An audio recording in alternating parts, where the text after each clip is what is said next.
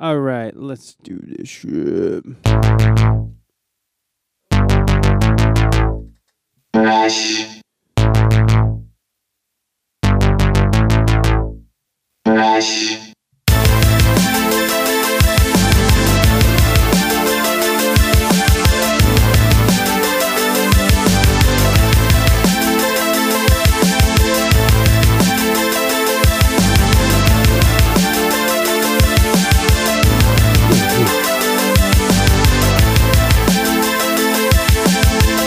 Welcome back, ladies and gentlemen. This is the We Speak English Good podcast.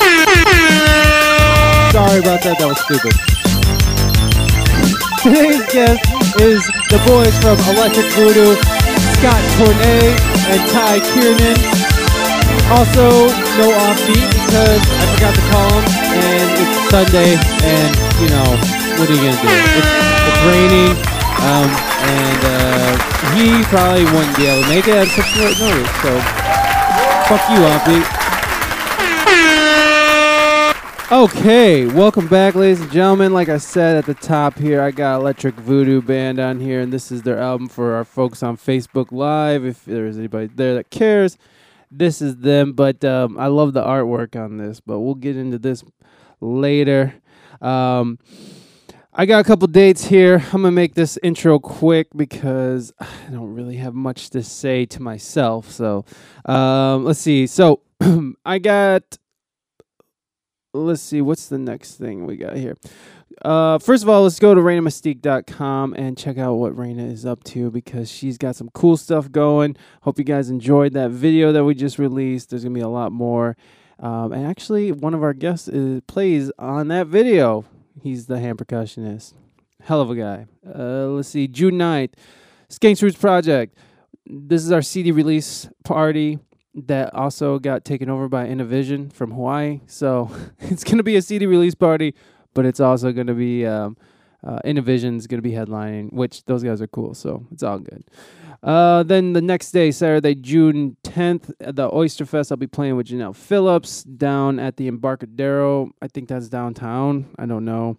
But uh, we'll be opening up for Magic, Modest Yahoo, and I, I, that's all I can remember. Um, oh, I forgot. May 26th, we'll be at Cal Roots in Monterey, California. And um, we'll be playing alongside of Soja, Nas, Jurassic 5. Who, who the fuck else is there? Oh, Thievery Corporation. Jesus Christ. That's like the only one I really care about besides Nas. So, and then there's like a bunch of reggae bands. So that's cool. Uh, let's see. Uh, and then Skanks Roots Project is going to be doing a short run uh, starting July 12th, doing Carlos Cultures Wednesdays at Winston's, whatever that's called. Sorry, Carlos. Uh, that's July 12th, July 13th, Salt Lake City at the Royal. Love Salt Lake City. Beautiful. Uh, and then we're going to Ogden, Utah at the Lighthouse. And then I don't know what the, we're in Vegas uh, the next day on the 15th somewhere. I don't know where that's at, but I'll keep you up to date. I try to do this shit. Okay, so that's a lot of blathering from that. Um, so that is about that. We're gonna. Why don't we bring up our guest because no one wants to just sit here and watch me do this. So uh, why don't we bring up Scott and Ty?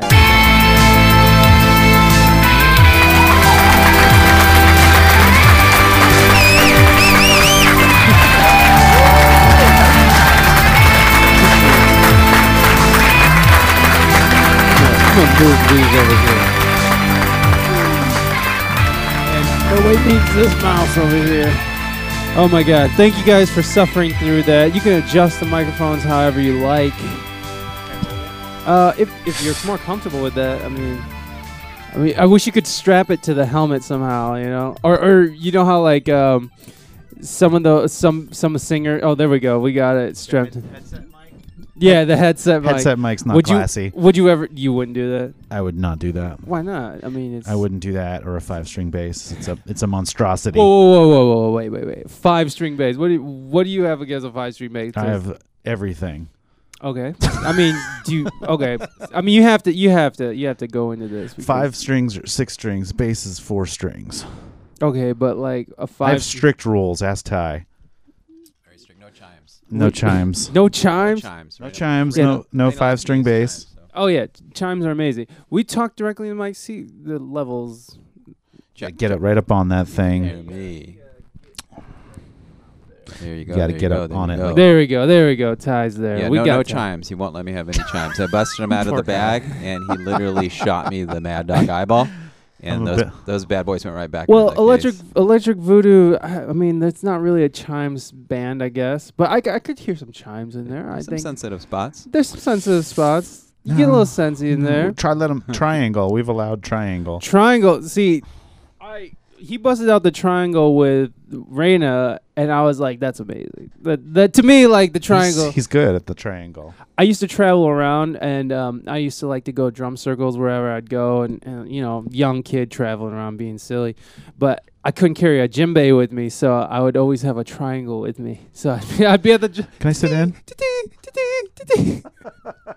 but it worked, and people are happy about it. I but it like I, I would I always want to carry a cowbell, but when you're traveling around, like cowbell can take be a little bulky. Mm. Triangles make you happy, right? They- They, make they you do. happy, and the vibra slap makes everybody happy. Oh yeah, Cowbells make you horny for a minute, and then they make you angry after a minute. Okay, so why do you hate five string basses? That's that doesn't even make sense to me.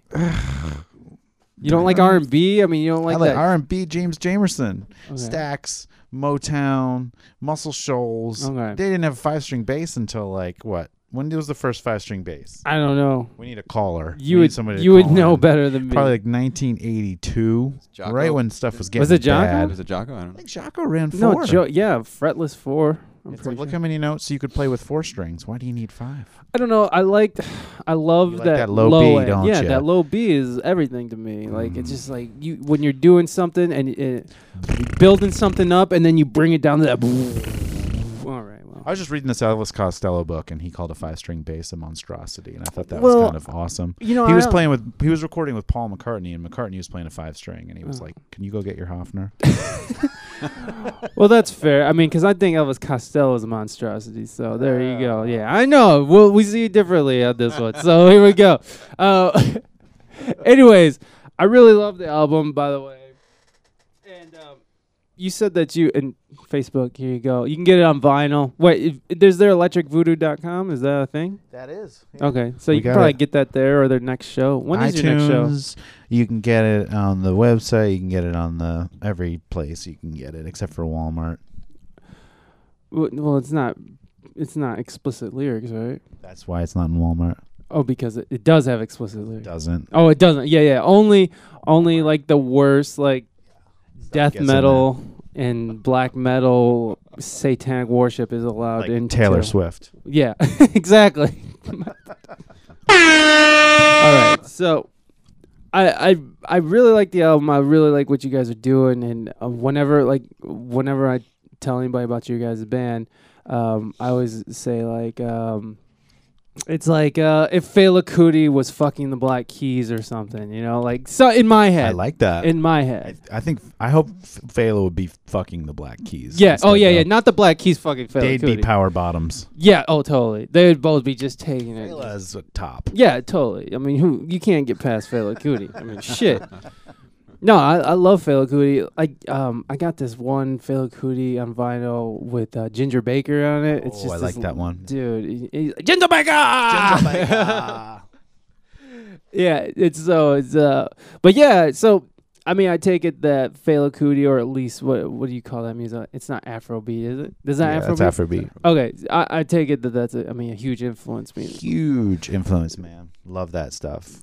So what what was like the concept of electric voodoo? Where where did you kind of come up with this idea? You know, I mean, It, it was like I was trying to copy Fela Kuti's Okay. music, basically, and I'm a white dude from Vermont in, in the United States, and like you know, it was like okay, like you put it through, you know, this it just came out different. Can't, I mean, it's like I'm like a rock and roll guy, so it's like I I know how to write like four minute songs Yeah. with a bridge and a chorus yeah, and a guitar solo and like so You know, and then also like I love Fela, but his songs are long as Yeah, shit. they're like And 25 if you're not minutes Smoking tons of weed, you can't make it through a whole Fela song. So it's kind of like let's do not do twenty minutes. Yeah, let's bring it down a bit. Yeah, Fucking add some like, cause like you like even the way you sing, like you have like a very like not saturated, but like a very wet, and like it like that's where it comes in like that Black Keys, like almost an indie rock thing, and that that's what psychedelic. Yeah, it's very psychedelic too. And I was actually gonna ask you. I mean, is like psychedelics a big influence on it, or is this just an art expression? Because some people are just like, I like an art expression, or some people are like,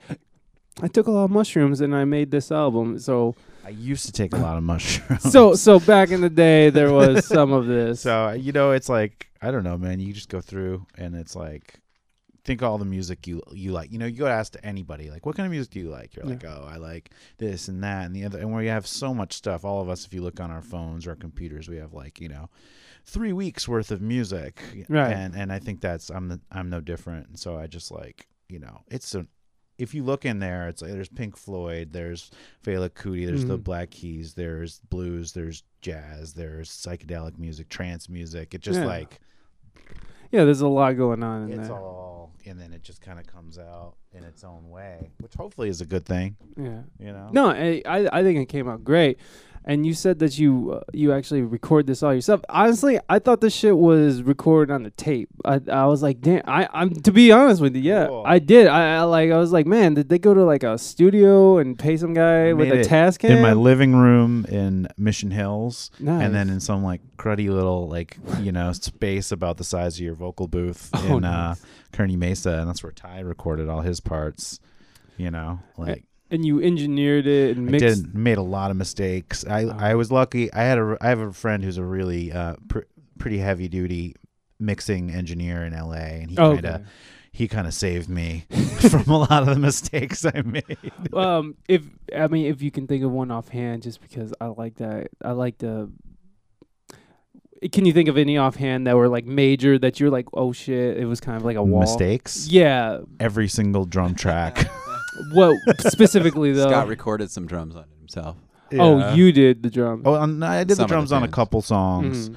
but I mean, I recorded on. I had this amazing drummer um, who was from San Diego, John Staten, Mhm. play, and um, yeah, and I screwed up a bunch of stuff. Just in capturing. like I, you know, like with drums, you have like four or five microphones. s- Eight, some people have like eleven. Yeah, you know, totally. I, I kept it at like four, but it was like it's like always out of phase. You know, it's like this one's too far from that Mhm. one. Once it gets over two microphones, I get a little, little lost. Um, have you have you ever heard the Surefire Soul Ensemble at all? yeah, I've Uh, seen some of their videos. I haven't been to their show. Um, Tim, he was in here. He recorded with one microphone placed underneath the snare and the hi hat, and that was it. Yeah, that's like the one. Daptone style. Yeah, exactly, That's the same exactly. thing. Mono. He wanted a mono sound. Motown style. Yeah, and that's their vein of music, which I like that style. th- which is cool. And I was just like, damn, that's like super simple because when it comes to drums, that's like the hardest thing for me as well. so hard. And it's just like getting these phase issues under control like getting the yeah the exact length and i saw this cool trick where they were using um, the mic cable and making sure that you can just use the mic cable as a measurement and just make sure that th- it's the same distance pointing at the that, snare Man, I did this. The, called the Glenn the Glyn Johns method. Where That's what they like, call it. He's the one who did it on like John Bonham. He was the first guy to like pan out. All right all right measured all that. I Dude, dude. thing. i'm gonna have to put you back in the holster if you can't talk into it Oh, i'm sorry I, and i hated interrupting you because that was really interesting but That's okay. you got talking to this Okay. Okay, so you were saying it wa he worked with John Bonham. Moby Dick, Dick.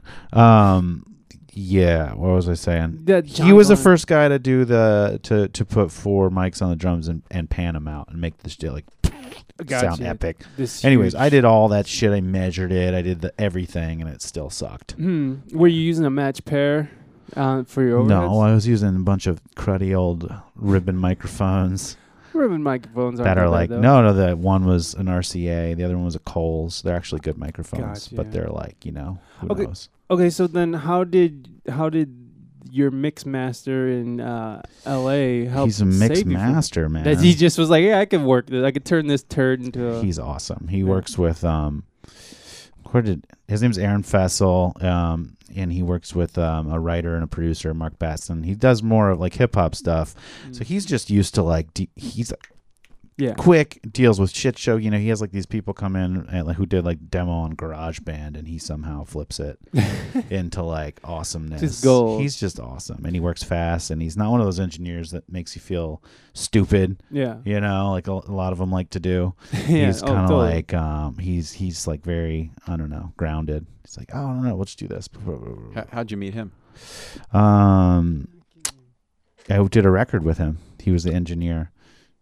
That guy, Mark Batson, engineered one of my old band's records, and, and Aaron was the engineer. I was like, this is the, my favorite engineer ever because he's fun and like yeah. I don't know, it was just loose and fun. Yeah, it's always nice to have engineers who are like, like willing to like, if you have like a crazy idea, they're just like, I know how to do this, or Yeah. and not be like, no, that's just That's the even- worst. The worst Yeah. engineers, the know-it-all, like you know, I can't. It's just like it takes all the creativity out of the room. for sure. Yeah. Yeah, it, it, like sucks it out, and it's funny how like just someone who's who is having that attitude just like literally drains energy. Like like you are just exhausted after that. You're just like this person is exhausting me because because because they they they shoot down your idea. You're excited to get your album out there, and then all of a sudden you got this little twat fucking telling you it's like you know like "Ugh, Uh, that's not possible or like you know whatever it is and whatever. They're very a lot of engineers are very like scientific minded. Oh, and, like, of course. With that com- intelligence, maybe there's a lack of like social intelligence. yeah. So the best ones I've found who like are like scientifically minded, but also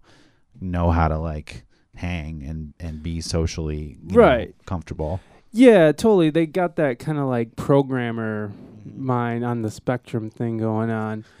Uh, but yeah, and I'm far from that. Just like you see my setup, I have the magic of the Fast Track Ultra 8 M audio. It's classy. But I, I am happy about this focus right here. you like that? that thing is pretty cool. It's transformer based preamp, whatever. No, I know. Don't get me started. Well, get, no one will be watching if you get me talking about preamps. I talk about that shit all the time. It's not that like a lot of the show is just me talking to other musicians, being like, uh, "Oh yeah, Gear, let's gear, gear, gear, yeah, gear. we'll circle jerk around the gear talk." It's like that's, that's literally how this works. My wife just signed off. it's just like, all right, well, she circle. my gear.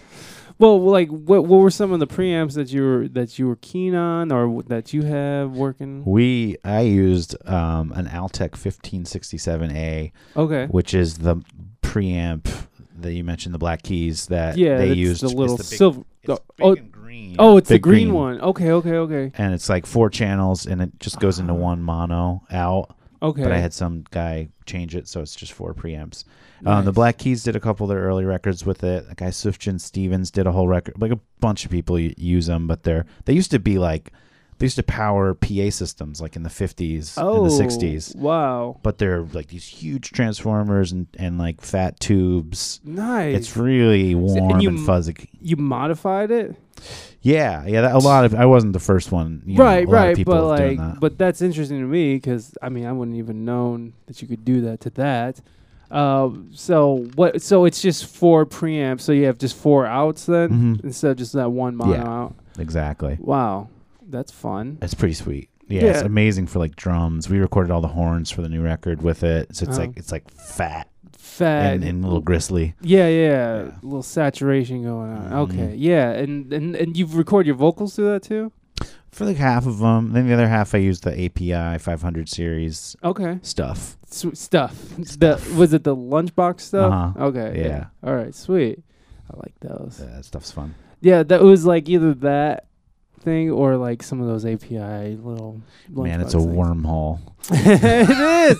It's terrible, but that's like the coolest thing I I could say I that I have a recording wise. It's just like grown up toys, you know. it really it's like is. Matchbox cars. I mean, like, are you what? You gonna married go buy a fucking Lamborghini and fucking you know like you know, have midlife crisis mode? Are you gonna go out and fucking buy some tools to make a fucking awesome record? I bought a compressor. That's my midlife crisis.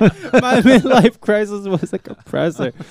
Ty, uh, you've been just sitting over there, just sort of, you know. He's a master of another realm. oh my Yes, god. sir. No, I fucking respect the fuck what you do. Are, were you trained as a drummer or were you? I used to play the kit Okay. years ago. Did uh, the funk rock circuit, Okay. and then um, uh, just gave it up, moved on, and started playing congas. Got with a teacher, Mark Lamson. Uh, I think pretty much everybody that plays congas knows him. I think I think my buddy Izzy bought his um his uh congas off of him. Sorry, congas. Congas. Yeah, he's kind of a he's kind of a San Diego legend. He Yeah, teaches yeah, at yeah. State, so I was with a few teachers. Uh, and just really saturated myself with the the whole Afro-Cuban vibe. It was new to me. Well, the only reason why I even asked if you were trained on a kit is because you have a um you have a tambourine on a hi hat stand, and you you have that going like uh, you know like a jazz player has a fucking the hi hat going when they're doing like the polyrhythmic Right, Shit, right, right, just right. keeping Some that downbeats. Yeah. Yeah. So uh, I I was just wa- I, noticed actually in the video when I was editing and organizing the clips and stuff. I, I saw you just doing. I was like, oh shit, this dude play drums. It's amazing. Yeah, he plays like three percussion parts because Afrobeat bands need like nine percussionists. Yeah, so right. Ty basically is made up for three of them. what? So what? I mean, like, why why give up the drums though? Like, what was? Y- you know, it, it segue into the book. Uh, in my book, I have a, a chapter on that, um, and I Pitch the book. pitched the book there. right here uh, for Facebook Livers, if you can even see it from all the way over here. all- Sorry, it's For all the- that read, I'm still reading. Um, what when is the audiobook coming out? oh, I don't know. Uh, it's called A Musician's I want to hear you read it. um, the ups and downs and ebb and flow of being a pensive musician. It looks pretty cool. Like I, I like I said beforehand, I haven't had a chance to read it. I want to though because it seems like almost like a philosophical book. It's it's kind of a heavy read for for those that read philosophy and are familiar with it. Um, old philosophers, Descartes, Leibniz, and these guys. I mean, this is like uh, it's a piece of cake. Mm. Um, but it's it's in the spirit of, of that realm, Zen and the art of motorcycle maintenance. Uh, Oh, it has sweet. this sort of vibe that runs through it. Yeah. Um, it's really just a, it's a plethora of like thoughts is what it is. Uh-huh. You know, I try to keep the opinions mild, but it's really thoughts. In- Um, So um, I know you said it was in the book, but so what? What was sort of like? so I'm sorry. so what happened was um, Shit. I was up against some pretty heavy jazz players at the time. Okay. So I was transitioning into jazz and getting away from funk and like the Mhm. rock scene, and then uh, you know it hit me really fast. Like in wow. San Diego. San Diego, yeah. Okay. Like the, these guys have spent their life sitting in a room and reading charts, you know. So that hit me, and then a lot of the bands I was getting with wanted that, and I, I just, it was just a, a sort of a, a juncture. I had to decide what I wanted to do. Just you know, full on start to study jazz, straight ahead stuff. Take a break. So I took a break, um, and then uh, you know gave it up for about a year, and just completely lost who I was, my identity. I had no idea who I was anymore. When I Oh. when I was when I wasn't playing music, I just didn't Did- know what to do. Was was there substances involved? No, not not really. Not at that time. Not at that time. No, sometimes that happens. They happen. I've had that same shit. like, Yeah. where you just have like about uh, nine months out of your life where it just sort of like slipped into the abyss. Like, Yeah. I don't know. yeah, the pill popping comes later. We've nice. discussed that, but no, it's just um, you know, it was a weird transition in my life, Mm. and um, uh, you know, had a kid at the time too, newborn. That'll, that'll do some transition. Yeah. So, but eventually, you know, I, I got back on the, the wagon, got with this, uh, you know, bunch of teachers, but specifically Mark, Mm. and uh, went and looked into the voodoo aspect of it. Um, you know, the Afro-Cuban stuff and Yeah. everything that followed from there, and the slave trade. It's, it's deep, you know. There's a deep No, background totally. to those drums, oh, yeah, totally. and really all drums, but Yeah, so that you you said something about the slave trade and how how does that relate to the drums? I'm I'm not too familiar. I too know familiar I know that there was a such thing as slave trade, mm-hmm. and I know that I'm sure with that came these crazy rhythms. But I mean, can you kind of connect the dots? Yeah, yeah, absolutely. So, so this, uh, you know, during this time, the slaves coming in from Africa, you know, on the uh, landing in the Caribbean, they were bringing their music with them. Mm. So that, was, namely the drums, the congas, and uh, there was, you know, the whole the Santeria was kind of born out of that. So there's this whole syncretizing the the Catholic Church and and uh, masking it under their orisha, what's called orishas, their deities, and uh, the slave owner sort of putting up with it because it it helped, you know, Yeah, them get work financially. done. Oh, Right. yeah, yeah, get work exactly. done, right? Yeah, yeah. It kept And uh, yeah, so then you had this this whole you know this music was born, Mhm. uh, the bata drumming, the congas. I mean, all, they just it just exploded, and here we are today, and we're lucky to be able to study this. Um, and that's kind of kind of what gets you going in the drums for some people. And that that was a turn on for me was just like this community of people that the spiritual community. It was different, huh. you know. Now, did you take on some of that spirituality as Yeah. you studied into it? I was initiated into Santeria. oh shit! So I don't, uh, I don't, I don't technically practice anymore, but I, I did for about three years yeah. and uh, saw some stuff. Yeah. So I don't. Well, I, am not gonna gloss over this. So, for people who don't really know what Santeria is, I, I know you just sort of like explained it, kind of, but like what there's like a voodoo aspect to it or a supernatural. Well, Yeah. most religions are this supernatural thing, but Yeah. I'm just saying, you know what I'm saying. So, um, can you kind of just give us a little background on Santeria and then how you got involved in that? Little synopsis. Yeah. I mean, it's it's it's an earth religion, you know. Mhm. So it, and, and voodoo has sort of this weird connotations, this dark, scary deal that r- really a, America kind of put that on Yeah, on it, you know. but- puritanical America, right? E- exactly. And there's some botanicas here in San Diego, Freedom. about three. Three. And um, I a freedom. oh, I thought you said. I thought you. I didn't know this was a hate and freedom show. Go on. KO. Um, but yeah, man, it's it's it's it's just a re- it's a religion. It's different from Christianity and every other religion. You know, it's it's just a different form of people reaching for God. So you're like putting spells on people. Like I, I There am sorry. I know Yeah. it sounds ignorant and stupid, but like I really don't He's know got that dolls of the whole band. Yeah. Like, well, actually, like this guy." everything that that we think about, like voodoo dolls and spells. I mean, yeah, it, it originated um, from African religions. So Oh, they they believed um, anything you came in contact with, you always remained in contact with Hmm. said entity, right? Yeah. So if I touched you, somehow I'm always connected to you.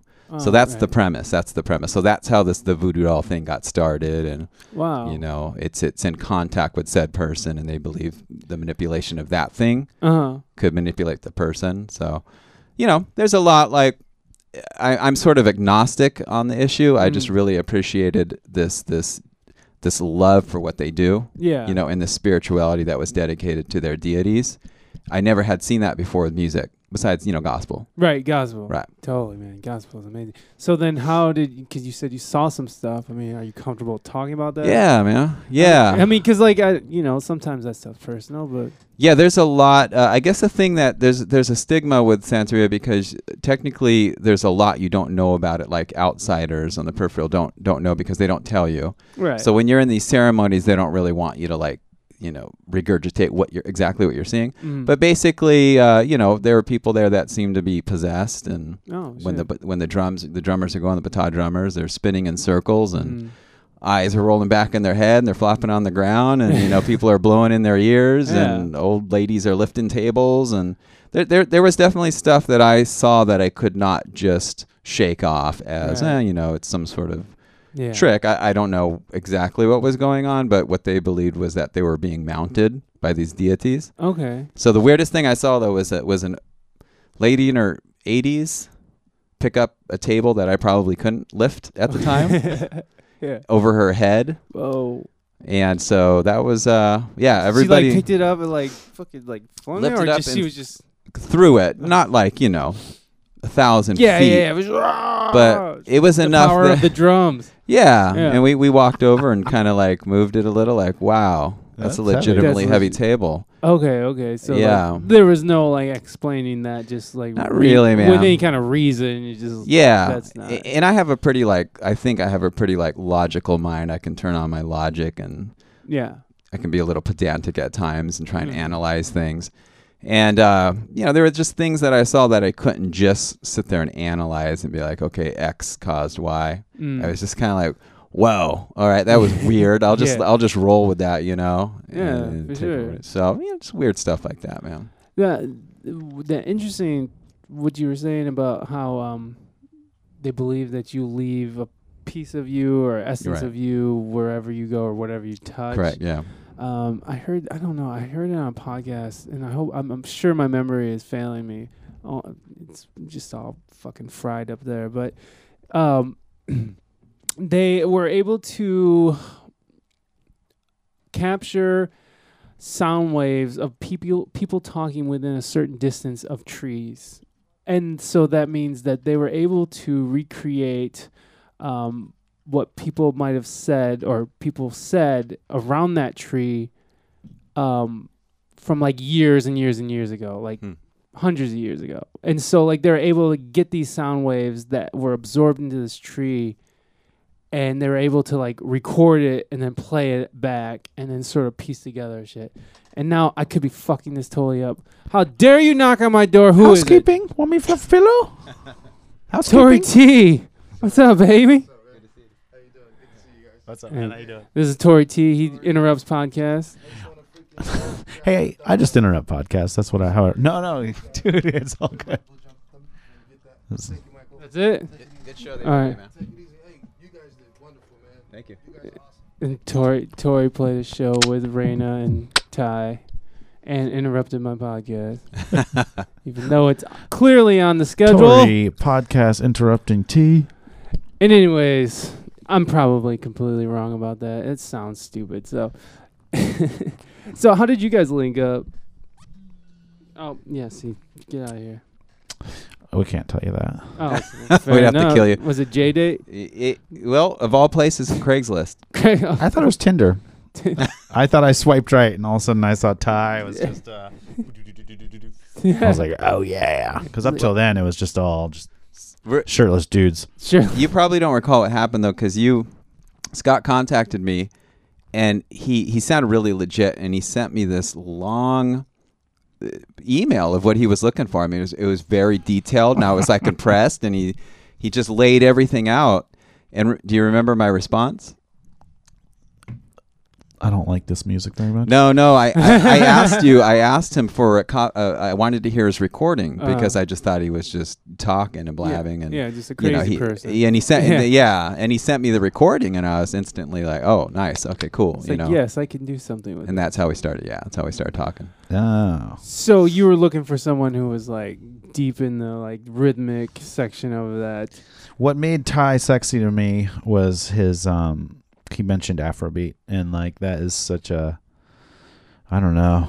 It's a hidden oyster Yeah. in the sea of clamshells, you know, of like it was just nobody I don't know. I like my whole life I often feel like everywhere I go I kind of have I don't really fit in with like whatever the music scene is or the predominant vibe or people's like influences or tastes. There's always I always feel like an outsider and so it was like I would search like Afrobeat in like the vicinity of Southern California and it'd be like nothing. Someone may be looking for like "fuck you, Scott." records Yeah. basically you suck that was the 70s this is now. yeah, that's the results. It's- you know i was like get an 808 bitch um, and uh yeah and then there's like this this picture of ty and it's like you know i could just tell i don't know i could kind of tell he was a heavyweight and he was into and then on top of the afrobeat there was just all this stuff and then we started pen paling back and forth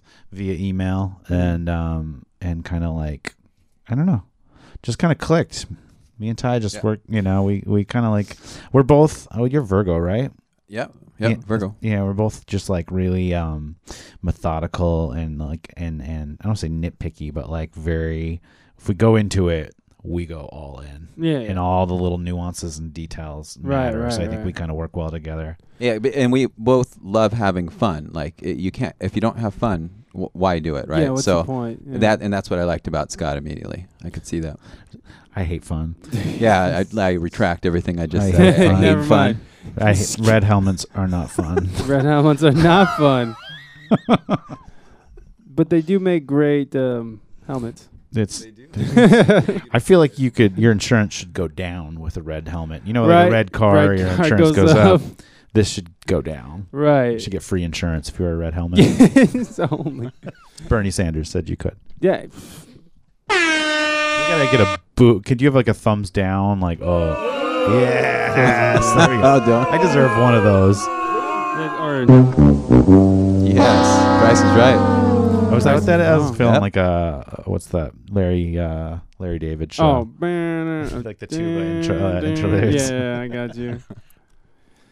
Yeah. So you guys, so did you have the band before? I you, didn't. Ty was my first my first homie. Oh, okay. I was doing like the re- recordings on my own and tr- trying to play drums. It- my drumming is is remedial, so it worked on like two songs, and the rest of them was just like ugh. And then I like was trying to do percussion Mm. and just you know incredibly mediocre. Yeah. And then so Ty, I think we you first just came and recorded. Yeah, you Right? weren't sure what you wanted to do. You just wanted to record. You didn't know if you were going to make a band or not. Yeah. oh, okay. And so Ty was like kind of linked me up with with everybody else because I'm not from here, so I didn't really know a lot of people. Do you, how long you been in town? Like well, f- five years, but oh, not Oh, okay. really. Like Not Like, in the scene. No. two years. I was touring a lot before that, so like two years since I left my last group. Then I've like been living here like full time. Oh, okay. What was your last group? My last group was a band called the Nocturnals. The Nocturnals. Don't they have a name? The Don't Mock Turtles. The Mock. The Nocturnals. I- we have a I- name. I Yeah, that feel, was the name. I f- no, I feel no, like kind of like the. that was the wrong one. That was, but that's okay. That worked just fine. Here's a story about the name. Um, when he contacted me, I, I Googled him, right? Mm. Because he, I was telling That's him what I- you do. it's Yeah. what you do. Yeah, Yeah, especially now when you, get like a big stalk. crazy person You email stalk, yeah. okay, let's see. I started stalking him, and I, I was telling Melissa, my wife, I'm looking at these. pi- I'm looking at this guy, and he's on David Letterman. He's, uh, Mm. you know, and I'm like, this. Okay, it's not him. I keep going Yeah, and yeah. scrolling, and I'm trying to find this loser, and I'm like, wow, I'm like this this dude, like the jazz fat. You know, I'm like. Who is this guy? And then uh, I told, I even told Melissa, I'm like, I, I think it's just the wrong dude. And then I, I emailed him and I was like, Are you the guy from, you know, X, Y, and Z? And he's like, Yeah, that's me. And he's like, So you want to record? And I was like, Yeah. yeah, cool, man. Yeah, let's see what happens, you know. Do that. And it was like magic from there. So so okay. So don't doesn't that band still exist? Boom, boom, boom, boom, boom, boom. Yep. No, Yeah. it No. doesn't. It does not It doesn't still exist exist. No, that's not true. Okay, okay. Because I I'm, I've heard of the Nocturnals. We were in uh, a band for 13 years, Wow. 12 years, 12 years, something like that. You guys were on a label and shit. We were on a record label and toured, and yeah, we did the whole thing. I mean, Wow. yeah, kind of there and back again. Ah, Yeah, damn. So uh, that's not damn. It's actually good. It's it's it was a success story. yeah, totally. But that 12 years is a long. That's a lifetime with a band. I mean, the Beatles Yeah. were a band for 10 years. right. Mm. It's like, you know, that's a- So it's a good run. What? So that band started in Vermont. It did. Well, it was technically started in upstate New York at a college, and then but we were from Vermont, Okay. so In same people, right? All the same heads till the end, right? no, it was just three of us started it, and then we there was you know, kind of a rotating. Cat. We had like you know Spinal Tap has the drummer that. Explodes, yeah. Ours was the bass player syndrome, spontaneously combusted. you just couldn't keep a bass player. We we had I think, well I think we had four bass players. But but like you know, a bass player is replaceable. Uh, Especially if they play five string. exactly, assholes.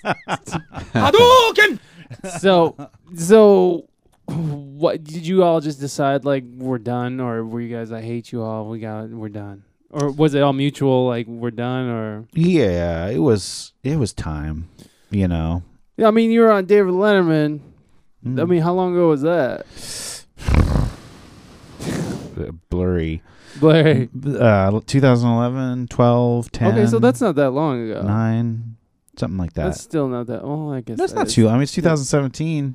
Uh, how long did it take for you guys to sort of start getting recognition and a label and stuff? I mean, I'm sorry. I know we just diverted, but like oh, this care. is interesting to me that you were in like a band that was on David you know, Letterman. it's more interesting that we just are gonna play Winston's next week. but we're playing Winston's. You know, want to talk about that. Come see us at Winston's, ladies and gentlemen. It Two took- drink minimum. It was like took us like three years, uh, three four, three years to sign to a label. So Nocturnals, you guys were like indie rock, right? Is- Uh, not really. Wait. We were like um.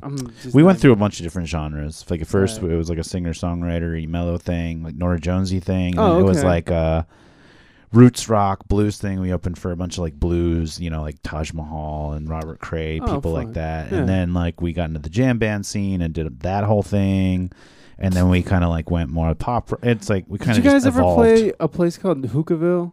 Mm, I don't think so. Okay, But we played a lot of fests. like that, hippie festivals yeah, there's vibes and hookahs and shit like that, and dudes with fucking, I don't know, eye patches and overalls. right and That was a tie dye pirate ship, actually. Oh, okay. That band, that band took you everywhere, though, right? Around the world. It took us around around the globe. And uh, what label were you on?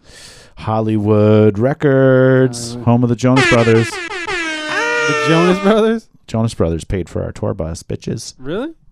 Fuck yeah. Oh, just Them because and they- Hilary the money Hilary. Duff Oh. and Miley Cyrus. Yeah, because we were like you know, bottom of the barrel. Oh, of that relative to like because those kids are selling like three million records. Right. You know, this is like when records were like we're being selling, and, and we actually did well, but like you know, not comparatively sold. right? to that. Well, I mean, you made enough money for them to keep you on the label for a while, did. right? And we were kind of like they're like um, they're credible. You know, but labels often will have like their money makers. They've got like their Barry Manilow, he's Mm. like raking in the dough, and then they've got their like credible, you know, Lou Reed who's selling two hundred. Th- I'm still in the seventies, as you can see. That's okay. Those are my reference Th- those are points. s- those are still great artists. um, yeah, they'll like uh, they'll sort of compensate for the ones that are in the negative Right. by the ones who are way positive. Hollywood was decidedly uncool in the amongst the, the the music business world. Hollywood At that like, time, they were actually like you know everybody else kind of hated them because uh, they were like the market was dominated by like Hilary Duff and Ah. Miley Cyrus, and people were just like this is fucking horrible. you know, on the are back what's of wrong like with everything. yeah, exactly. I got you. so they slipped us in. Like, all right, we got these fucking hippies from right. Vermont. Well, oh, I see, and that's why you're saying this is a cre- this is a credible band. That's Mhm. like, hey, look, but look at this. But look at this one. Okay, I was. Well, that's cool though. I mean, shit, that's that's quite an experience. Um, I mean, were you, I mean, I'm not trying to get like figures or anything, but like, was that lucrative for you, or was that? I mean, like, I'm did they- balling right now, as you can tell. I'm not. Yeah, this- but I'm saying at the time was that a way that you were. I mean, were you able to just do that and not have to work a day job? Yes, uh, but like I was sharing, you know, sharing an apartment. Like I went on, we were on like, you know, whatever, like Jay Leno, and, Mm. and you're on TV, and all. Like it's funny, like people have no faith in you, and then when they see you on TV, they're like, "You're famous," And you're rich. and it's yeah, exactly. Right. And then I went home and and shared an apartment with my my college like roommate who was my drummer in my band, and like Totally. he owned more things in the house than I did. right. yeah, I mean, as long as you got your guitar right. Yeah. I take it you were the lead guitarist. I was the yes. I Which was- you rip, by the way. I mean, What does it you- say? What'd you say? Look like slash, play like trash. I saw an old ad one time on Craigslist and it said must look like Slash and play like trash, and it was it was the most intriguing like post it. I've ever seen. Did you like read the description and stuff? No, I was just perusing You're Craigslist. just like, huh, the, the, the, okay. yeah, That's the on funnest thing to do ever is to wa- look at the wanted ads and like the musicians. That's great. Awesome. But hey, you know, uh, with Scott, man, what, what kind of like solidified my relationship with him was, um, yeah, I, I, I had known obviously that he went through this background, Mm. full time music, touring the world, you know, big shows. And uh, we did, I think, uh, I don't know if it's our first show, but we did a show at Winston's. This is a Thursday. Mm. And for me, it was a good turnout. I was like, yeah, this is a good turnout for a Thursday. But for I was think I just kept perseverating on like Scott, like, oh, this must suck for him, like bad, you know. And uh, after the show, he said, "Hey, man, that was the most fun I've had in a long time." Wow. And it just it said a lot about him, you know, coming down, back down, Mm. and and having so much fun. with a s- small place like Winston, so, Right. Yeah. was uh was the Nocturnals a collaboration between in the band or was it mostly you? Like I mean, was it all you or or was it like No, it wasn't mostly me. I mean, it was it was probably the mostly our lead singer as far as like songwriting and stuff. Gotcha. Yeah, yeah. I was probably like number 2, you Mhm. know. I was like the Mike Campbell of the Tom Petty band, you know. Um uh, and then, And then the not too much collaboration probably after that. It kind of would have changed through the years. Okay. you know like you know things do over a 12 year relationship it's Right, like right. sometimes it was this and then it kind of ebbed and flowed So wait a second, where did you guys end up um, music wise after you guys went through, your little transformations and you were on the label? What were you? What where were you? You know, where were you placed? I guess. Sorry, no it's okay i mean it's I, I don't i don't even know if i can answer that honestly it was just like we are like a rock and roll band just rock and roll. that would like sometimes was a little psychedelic sometimes was like depends who you ask you know it's Yeah. like some like the jam band crowd's like they're poppy you know sell out and then like you talk to somebody on the uh, radio they're like i don't know there's too many guitar solos you know and like eh, you know it's Yeah. like the bigger you get the more opinions you get Yeah, of course. Yeah, yeah. Everybody has one, right? Um, the so then with Electric Voodoo, it, I mean, it sounds like you didn't really have like songs or anything. You just were like, "Come over here and record, Ty," and then so you just built off rhythms. Then is that where where we're? well i had i had the songs before i brought i think before i brought you in right i mean i generally would have the lyrics and and, and the structure and everything but it i wrote the songs on on top of rhythms like you know Yeah. but i did that more on my own but it was like starting with as the whole thing was started started with like afrobeat rhythms and cool rhythms Mm. because I think part of it was a reaction to like being just numbingly bored with like I don't know. I feel like I'm in the states. We're just like com- stuck on the same fucking rhythm over and over. It's just like Yeah, party. yeah.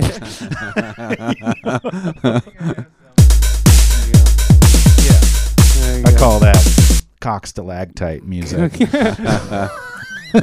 jer- jerking off the, s- the stalactite. no, I mean I like four of the floor, but I just feel like I don't know.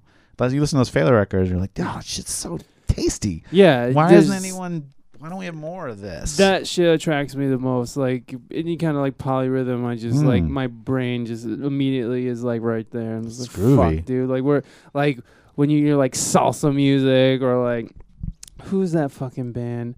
Is it the 110th Street band? No, fuck, not Budo. Budos Band is kind of. Oh, they're they were a huge influence actually on this Um, stuff.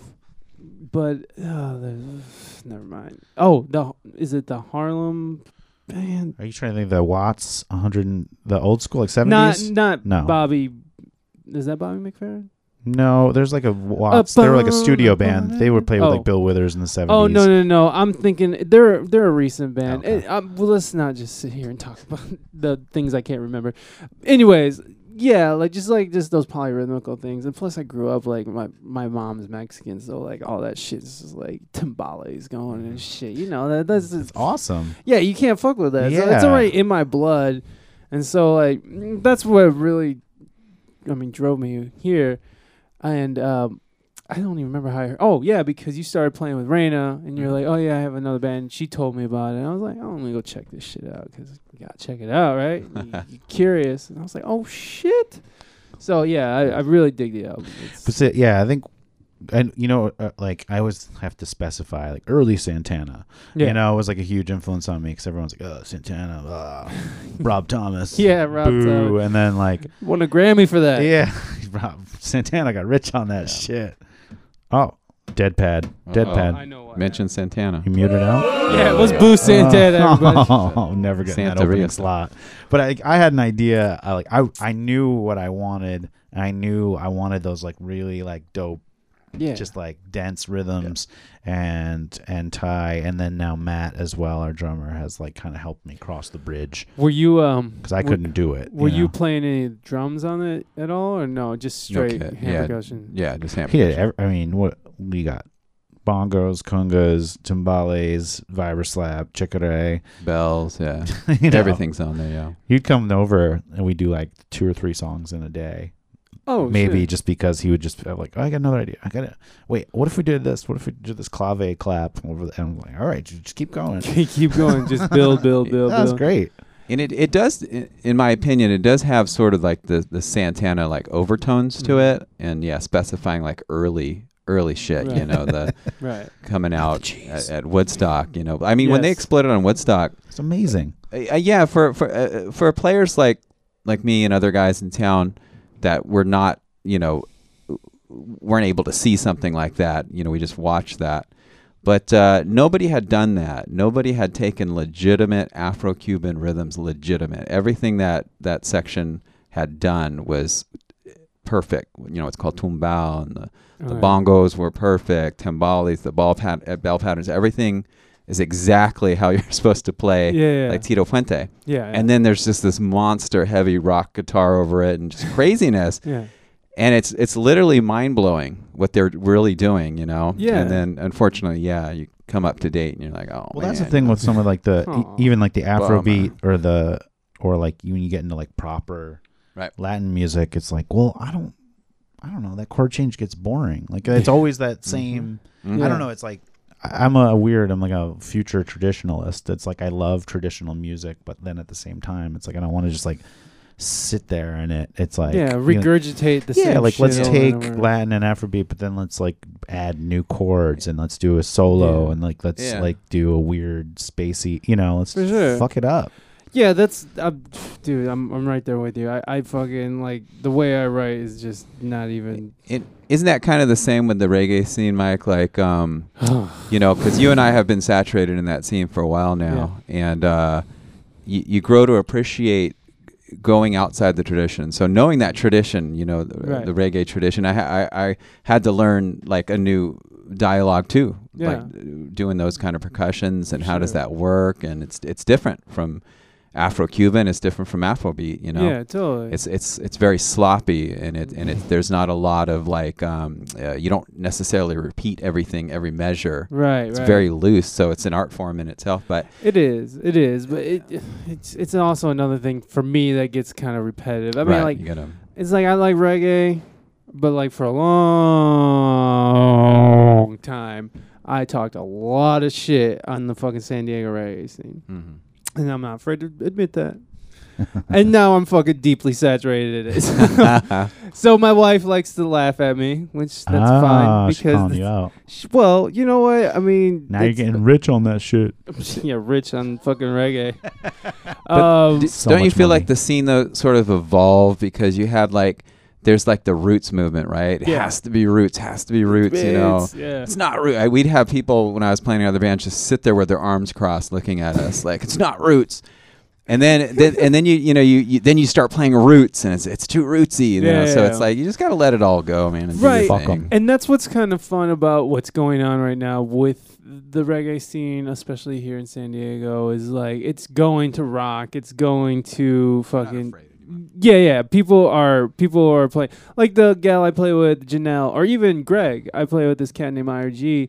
I know Greg. We played with him. Yeah, Many times, Greg. yeah. He's he's um, yes, it's Greg. Uh, the he, the way he writes is very just outside of what you would even think that reggae would be, and so like that's what uh, attracts me to the project. And the same thing with Janelle is it's very reggae oriented, but when we're doing live stuff, she's very much like she wants me to fucking make awful noises and like and that's where i'm like yes i will do that with my delay pedal Yeah. I will punish that crowd Yeah. for coming and seeing her and singing along. How along. dare you? which which is cool with me. And that's where I that's I mean cuz like psychedelic music and shit like that, just making noise and like living you know, like just making shit outside. Like I like to make like pop songs that are like fucking just devolve into fucking chaos or like make make a pop song with like super jazzy chords that are like fucking not normally used, you know, in a pop song. So hmm I see what you're saying with like trying to do something different, not just sitting in. The Don't be lazy. You know what I mean? The best Right. artists, like you know the Beatles or David Bowie or something, were constantly like pushing forward. Right. You know, and I think what you know, like with reggae, I I can dish on reggae sometimes, and I actually love it. Like, Yeah. but it's like, but sometimes it's when it's lazy when I go and it's just like, "Ah, blah, blah, blah, blah, blah, blah, blah, blah." you know, like cliche, cliche, cliche. How you feeling? Yeah, it's like, come on, man. to me, like, we can do better than that. For sure. To me, just the shit on reggae one more time here around San Diego. it's when the white kids are s- like talking patois. Is that the way you say it? And they're like, blah blah blah blah blah, and like I'm just like, dude, you your name is Stewart, and you fucking grew up in Claremont. I went to Calm prep the school fuck with you. down, son. you know what I'm saying? Like that to me, that's but That's know, cultural appropriation yeah, but then in the bad. there's some sense. badass white rappers out Yeah. there too. Of so course. it's it's it's just culture, you know. Like people are. We we played uh, one of my bands played open up for the Wailers. Oh, okay. And that that was you know I got schooled. It was like oh okay that that you know this is what it's about. Right. Hearing these veteran players, uh, and, and of course the coolest people, yeah. nicest people. Yeah. You know, Pato Banton we played with. You know, it's like- Nice. And those those guys. I mean, they play everything. Those Yeah. those those guys play jazz. They can do anything. You know. Right. So- They're all excellent players. It's My just- first cool gig opening for anybody was uh, Toots and the Maytals. Nice. Except for that they showed up like nine hours late. Of course they did. they were high as fuck. They couldn't, they couldn't get the fuck to We're like, the we're venue opening up for time. Toots, and it was like we played at like 1.30 and they played at like eleven at night. yeah, it was awesome. Watch out. I love could- Toots. Yeah, dude. It's a, they're a monster band. Yeah, you can't. you He's can't- amazing, man. He was the first dude. I was like, you talk about speaking into the. He he was singing. It was like, and it was like, damn, you know, Yeah. dude's just got a voice. He's like Just five three. projects. He's fucking stoked. That's uh, you know who I like. I like um I like those big vo- boisterous, bombastic voices like um like the guys who sp- sing in like Mexican restaurants. The oh Who can you know? project without a microphone? Yeah, it's just, what the fuck is the what? What do you want? who be interrupting? Who is it? Open the door. It's you the knock. San Diego reggae scene. It's the same thing. I want you to stop talking. Open the door. what the fuck is going on in there? Okay, well, it's not that important. Who is it? I'm sorry, Paul. Come on in. We're doing What a up, Paul? podcast. I'm sorry. I didn't know it was you. I wouldn't have said that. Okay, That's okay. Do it. What's up, man? Oh, hi. you didn't know what we were doing, so. I didn't hear a thing. Okay. Bye, Paul. That's Paul, my neighbor. He he. That's his garage over there. Hey, who who? Greg's playing with like um, the guys from Catch a Fire or something, right? He was supposed to, but he. I, I think. I think that kind of fell through. He was just playing with Jordan T. He had some Um, big shows, man. Yeah, he. Yeah, you see those pictures? Yeah, where the, he's the like, House of Blues in Mhm. Anaheim was just. he was out, telling me looked that the sound guy over there was just asleep on the job. I was like, that's not very House of Blues. Set it and let it. Yeah, exactly. Oh my god, that's exactly what happened to us last night. I was up in Indio playing the Date Shed. I'm not okay. I'm not gonna talk shit. Um, but the sound guy was just like, yeah, set it and forget it. Like, uh, there's a band called Arise Roots, cool band, nice guys, and there's another band called Hirie. I don't know if you've heard of any of these bands, but Hirie was gonna do a feature on Arise Roots set, and she comes out and she starts singing into a microphone, and she's like. Nothing. Yeah. And then here comes the saxophone player from Hirie. Nothing. Nothing. Not a fucking thing. And like I know that it was communicated because like I was there for set sound check. And dude was just like and, and like the thing was it didn't get much better. Like Mm, like you could he turned it up a little bit. And then like the saxophone player just no, there's nothing. You couldn't hear anything. We had a hand percussionist on stage last night. Apparently, she, you couldn't even hear it. She sound checked with us. We had to get there at three fucking o'clock in Indio Oh, no. desert ass fucking California. Sit there until our set time at 9 Mhm. and and do a sound check at seven. Everybody had to load in by three. You have to get there by three. And and we fucking went up there sound checked, and this fucking dildo fucking couldn't set the fucking controllers. Even in the email, it says we can set the controllers, and we have digital board that remembers where you're at, and blah blah blah blah. Wah, wah, wah. No, yeah, exactly. I hate like that show shit. business. It sounds like show business. That It- shit doesn't change. No, it doesn't. At the highest level, I Did- still had the shittiest oh yeah. sound. I mean, Yeah. did you guys travel with your own sound guy? Or Eventually, yeah, we did. We we travel to the front of house, and then you get bigger, and then you get your own monitor Mm. guy. It doesn't mean that it's like good. Like you, know, not that it's not good. Usually, it's like if you have a front of house guy, it's, it, get, it gets pretty good. But Yeah. with monitor guy, it's like you're still shooting daggers over there, and they Yeah. get pissed at you. And It's like, it's "Mm, it's just the nature of the fucking game, especially because everyone's so loud these days. You know, amps, Oh amps keep getting bigger, and and everything's so loud. really? I, I It I, can be. I've been noticing the amps seem to get l- smaller. Well, I guess yeah, from like the seventies, but they never plugged half of those amps in. There was there. no, yeah, yeah, looks. exactly. When they had like a tower, Right, Just a it was like- wall of. There was like one a is Princeton down on the bottom. that was really getting mic'd. Uh, Yeah, like nowadays you see guys they they like have to complain, you know, like they'll complain about their little combo amp. They're just like strapped down in the back. That's how I did it. I have the smallest little I'll show you right now. Is that little Roland? Yeah. This right here. Little half stack. This fucker right here. That thing's probably like three hundred watts. No, it's not. It's What's that, 100? 40. Forty? No, wait, I'm lying. It's 30. That's it. It's 30 watts with um and if you want to run it on batteries double A, Oh shit! it's 20 watts. But it's um it's it's a three channel. It's all stereo, stereo out. It fucking has uh you know you can put your iPod in it. You can yeah, put yeah. whatever in it. Those it's, Rolands are it's- good little amps.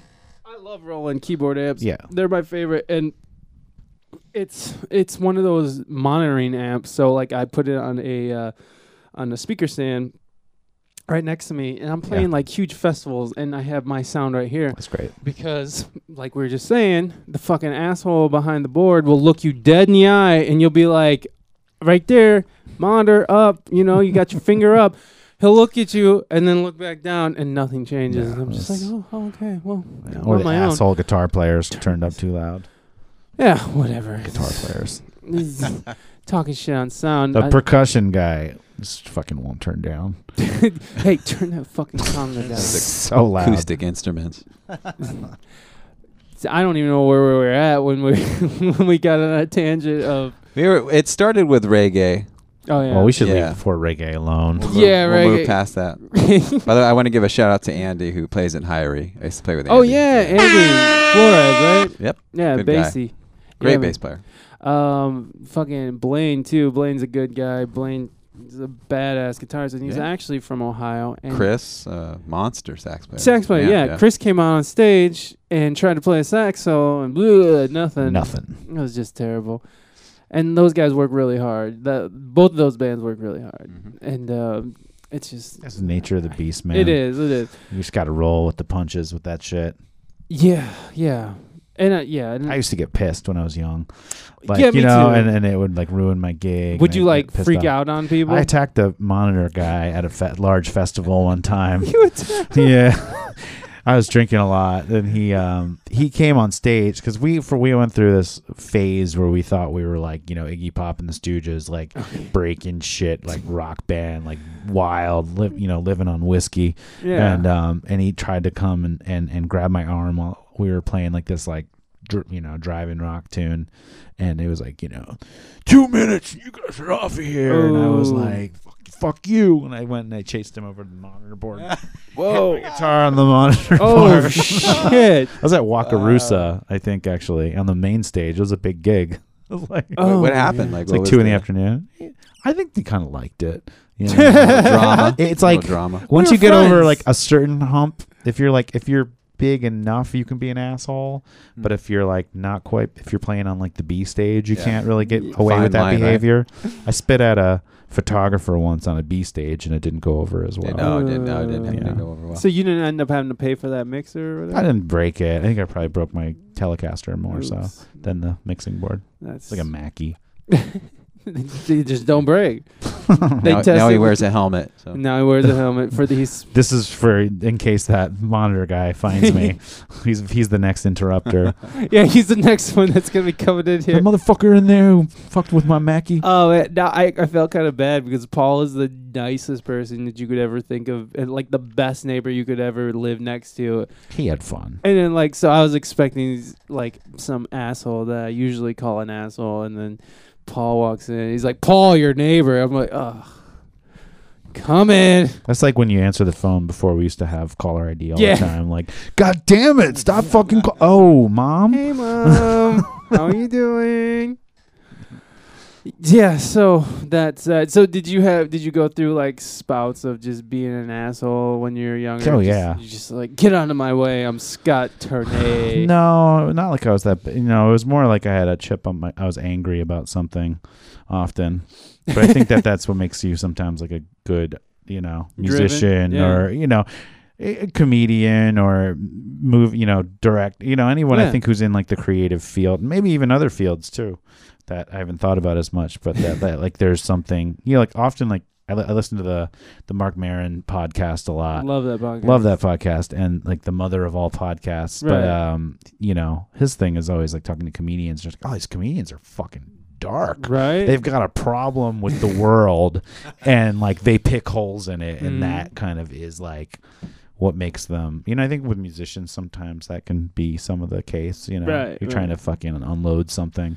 Yeah, totally, totally. Like, and you don't even know what it is, but you just know you gotta fucking do it. and Just you're fucking- going. I gotta prove something. I'll We're- show you, Dad. We're terribly insecure musicians. We're, we're I, I, I talk about that in the book. love me, love me, watch me, Um, watch me. A Yeah, musician's paradox. yeah, we're we're we're we're we're one of the most insecure species on planet Earth that I've you know I personally have encountered more insecurity in this scene. You know, and good Mm. friends of mine, man, that just come across so cocky, and then they're crying after the gig. Yeah. You know, they hated me. You know, like me. so uh, yeah, That's the extreme of like uh, usually like the bigger the ego, like the more you know, like insecurity on the other end. There's like a disparity between the, between the two.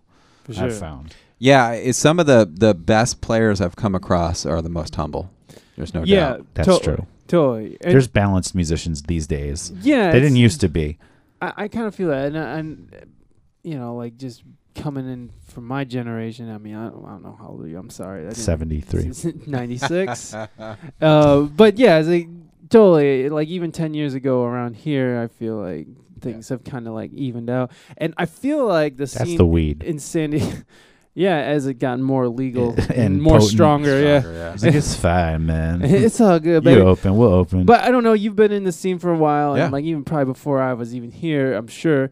Um, the have you seen like a growth in the scene? Yeah, I- yeah, man. I'll, I'll name drop Car- Karl Denson, who's from Yeah. here. I, I don't know if he's from here, but he lives here. Tiny Universe. Yep, yep, yep. Rolling Stones, saxophone player, Absolutely, monster. man. Yeah, people don't know about that. Um, but uh, that that guy, one of the uh, most humble people I've ever Nice met, and, and we'd we'd get there. We'd open up for um, Tiny Universe, Mm, and we would get there early just to hear Karl warm up. nice. You know, we'd all talk, oh, let's get there at this time, and the guy would warm up for like eh, you know two hours before the gig while everybody else is drinking, and you know. And uh, but yeah, nicest guy, man. And, and sure. like I said, a lot of these big players that I've come across are just super sweet, Yeah, the very secure. like friends of mine who, when I first started in the scene, who were youngsters when I first got to San Diego, who are now like you know, become getting a lot more clout in town and on the road nationally, internationally, and shit. Um, just super nice people. Just Mm-hmm. like smart and fucking well read and fucking Right. just like cool ass people. But then you do come across the asshole, like just virtuoso asshole, who's just Eh, like, yeah, I'm Ni- LA. nice to John ta- Mayer. Yeah, Is he really like that? Is he a dick? Oh, I didn't say anything. yeah, I'm sure John Mayer is listening to this podcast. John Mayer. yeah. have you have you had an experience, or is it just what you've heard? Uh, Yeah, I feel the same way about six string basses as I feel about John Mayer. I feel like six string is a little extreme. it's definitely one too many. I right? think yes, one too many. All right, Yes, we got yes. some common Hey, ground on there that. we go. six strings. It's a fucking guitar. Yeah, yeah. You're just, just, get a guitar you're playing already. a deep fucking deeper guitar. no, I, I agree with you there. Like eight string basses, like that's fucking stupid. Yeah. Which you know some some bass players would disagree, but you know what? It's like fuck you. We're gonna get some hate mail from this. what I've been getting lately is like people trying to ask me if I can help them speak English because of the name of the podcast. That's your man. That's your I've been I've been getting it lately. When we first were when we first went to iTunes, we were getting a lot of like shit, like angry, just hateful mail that I was reading. Hmm. Um, and then it was like perpetuating, so I stopped reading emails. You stopped reading the emails. yeah. That's actually probably very smart. But I liked it because at least people were watching or listening. Hey man, at least they feel something about Right, it. Better exactly. than getting ignored. And like sometimes we'd get like mail where it was like they must have listened to the entire show just to complain about the entire show. it's like very detailed, extreme anger. People have a lot of opinions these days, Yes, they and do. they have an outlet in which to express them. yes, them. They do. Yes, they do. No, one. This is not very funny, but there was this girl who wrote me from Syria, and she was just like loves America, and she just like was asking me if I could help her with her English, and I was like, well, that's not really what I do. I mostly talk about my dick on mic and with other musicians. So talk like, about that at all yet. no, when we used to, we used Yeah. to. eh, When we first started, it was just like a lot of dick, Yeah, lots stuff. of dick stuff. dicks everywhere. Dicks everywhere. I mean, there's a dick right there. See, Oh. there you go. It's shooting. How romantic. Yeah, there you go. Three R. Mike, Mike's mark. Um, but yeah, so this girl in Syria was asking me if I could help her with her English, and then we started kind of chatting, and she was broken, and then she started getting into like, I want to be an American because America is wonderful. Here, I just want to finish school and not get bombed because it's a war torn country, and like we are in war, and there's always explosions. And it's just like you keep reading and communicating with this girl, and it's just like Hmm. sadder and sadder realities. heavy. Yeah. So what? How did it end? I just told her, "Hit hit me up anytime. I'll be happy to talk with you. right. Yeah. Mhm. Like, what else That's am I good, going man. to do? Good man. Hey, get out of here, Syria. Go deal with your own problems. Subscribe to my podcast on iTunes. What we're doing is so important relative to Yeah. World War Three. we got a, we got a lot here, man. Like uh, you know, you've seen the world, Scott, and and I've I've been around. Man, I just got back from Indonesia, really? and uh, this uh, we were in this small small town. Who's Scott's heard of this town, Timor Leste. Timor Leste. I have, yeah. yeah, because you did a paper.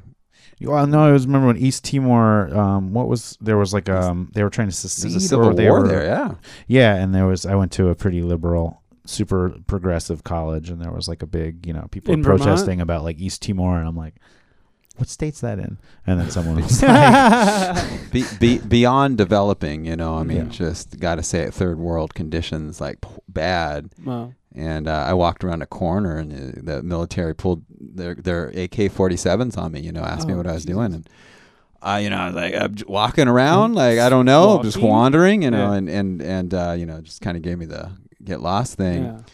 Beautiful people, I mean, nicest people ever, but uh, I mean, the country's just running to the ground, Wow. and uh, I think you got to get around, man. You got to see what what America has, no matter what your politics are. Sure, you got to know It's what you got I- here, man. When I first started traveling globally, even really across the country, and then coming back to like my hometown, it'd be like, you know, and because like you know, there'd be like the little hometown music scene squabbles of like you know this little Yeah. hierarchy, and then you you leave and you come back and you're like, this is so fucking It's stupid. still going. So stupid. It's you like know? you didn't even leave. Like relative to yeah. like all these other things and the, you know this is so small compared to like For everything sure. else Yeah, I mean, you think about what what's the statistic I heard is there's a billion people who are overweight, and then there's a billion people who are fucking starving. Uh, so like just i'm one of the fat ones unfortunately Me too, i should too. give some food away for real, like I I have had to stop eating bread because i need to do that And you, when you get around to you, you're it's amazing how much food you actually don't need For real. to eat to to, to live ty lives on comfortably. like three almonds a day Yeah, like I don't. Well, know. no, almonds. I mean, shit, a handful And of rum. almonds and rum, plenty of rum.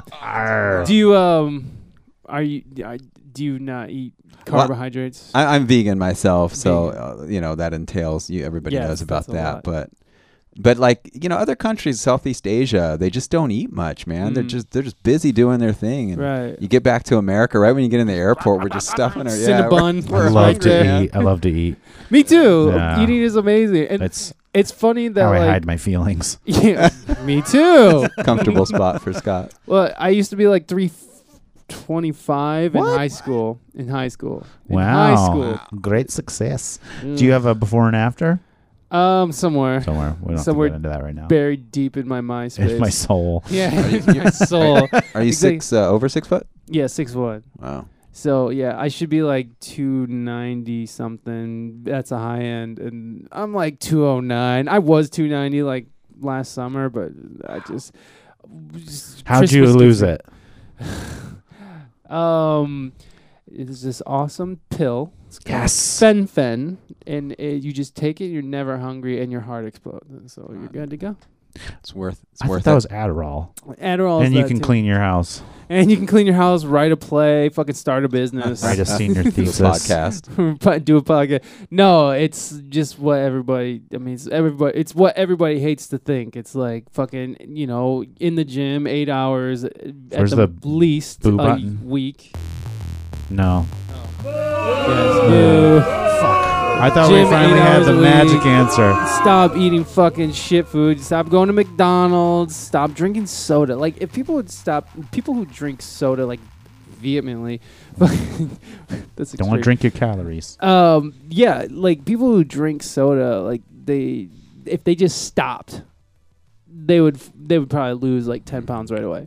The fucking like big gulps. The big They're just. Oh my God. It's like a barrel And with the a amount handle. of sugar that's in that, like, because like I never realized sugar until fucking I started paying attention to what carbohydrates do, which just turn into sugar as soon as they hit your system. Mm. Your liver processes. so them. good. Oh my god, pizza. French fries. Fuck out here, French. Fries. You know what? When I do fries. cheat, I'll eat a potato-based carbohydrate. Yeah, I love potatoes. So I'll go and eat a fucking carne asada fries. I'd be like, "Blah." Mm. What's the joint down the street here? The vegan place? um, which the the Mexican restaurant? no, it's right on the corner. Uh, by Oh, place. Plant Power, Yeah. ooh. legit, Yep. legit, totally legit. I that place is bomb. I'll eat their barbecue, uh, not barbecue, but their um their chicken, their hot buffalo chicken burger. Fucking bomb. Is Shit. it seitan or tempeh? No, like it's that. Oh, what is that? It's that something protein. What is that? You know what I'm talking about? That it, they make fake meat out of it. It's like a protein. that The, they- the soy? uh, maybe it's a soy protein. It's usually the seitan tempeh or tofu, right? Yeah, or soy. it's yeah, yeah. it's not, but it's But- not. But it has like a, a, a, a, a hardier texture, so it does feel and taste yeah, like I've eaten chicken. some good Yeah. Mm. fake meat stuff. Oh, I'm- dude. I'm into it. Dude, tempeh. I used to make tempeh nuggets. Um, fucking deep fry that. Uh, cut them up, deep fry these fuckers, bread them up, deep fry them. Put some buffalo sauce on that. That shit is bomb. Yeah, if you put a bunch of shit on it, it's good. Yeah, it's good. I mean, just that white flour is gonna fucking, Mm. you know, kill you. But I got a place okay. over in University Heights where I live in that area, the Plumeria. Have you Oh, ever been there? No, I have not. It's all like uh, I've been there. vegetarian yeah. um, Thai food. Ooh, I've It's been oh, there, like yeah. mock duck, mock chicken. It's like It's like oh, sips or it's sids. or really whatever good. is called. Same thing. A lot of vegan joints. rice, rice, Rice is amazing. Yeah. Yes, well, sushi. I was like, Oh. I, I oh. love sushi because I think because it's all wrapped in white rice. Well, I mean, like if you took carbohydrates out of your diet, like you'd be kind of fucked, right? Yeah, well, uh, just thinking of rice, man. You go to Asia, it's like everything is rice. Right. Everything you eat something with, or they literally just have a bowl of rice. Is it like, white rice all the time? A lot, a lot of white It rice, is, yeah. yeah. Not so much brown rice, just a lot of white Where's rice. the brown and, rice? And but like a little bowl though, you know, we're talking like this small bowl. Right. And then that's it. portions. Yeah, they they'll, they won't eat for another like six hours, and another little bowl of Yeah. rice, you know. Which is But amazing to me because rice always just seems to burn up in a Yeah, minute. yeah. It's like an hour later, I'm like, all right, we need more rice or or That's something. how I feel about cereal. Rice usually holds me over. Well, cereal is just sugar pellets that fucking your body like- just like digest. You get a I'm kick hungry in like off a it. half an hour yeah, after it, cereal. yeah, your body just burns the energy super quick, and then your fucking body starts producing insulin, and then you're like, it's time to go to bed, or you crash. That's the biggest difference that I've noticed about not eating carbohydrates is like after like you eat lunch, you know, like you eat like a sandwich for lunch, Mm-hmm. you know, you uh like immediately afterwards, or at least a half hour later, you're like fucking ready for bed. Oh yeah. the lull of the day, right? That five hour energy drink fucking targets that lull. And what I've noticed the biggest thing is just like maintaining my energy levels throughout the day, and it's it's pretty awesome. And then you don't need to eat that much, Right. like you were Your saying. system adjusts. Yeah, it- you like I eat an avocado in the morning, and I just go until fucking I'm like, oh shit, I'm starting to get a little woozy. I should probably eat something. like fuels you as opposed to like Mhm.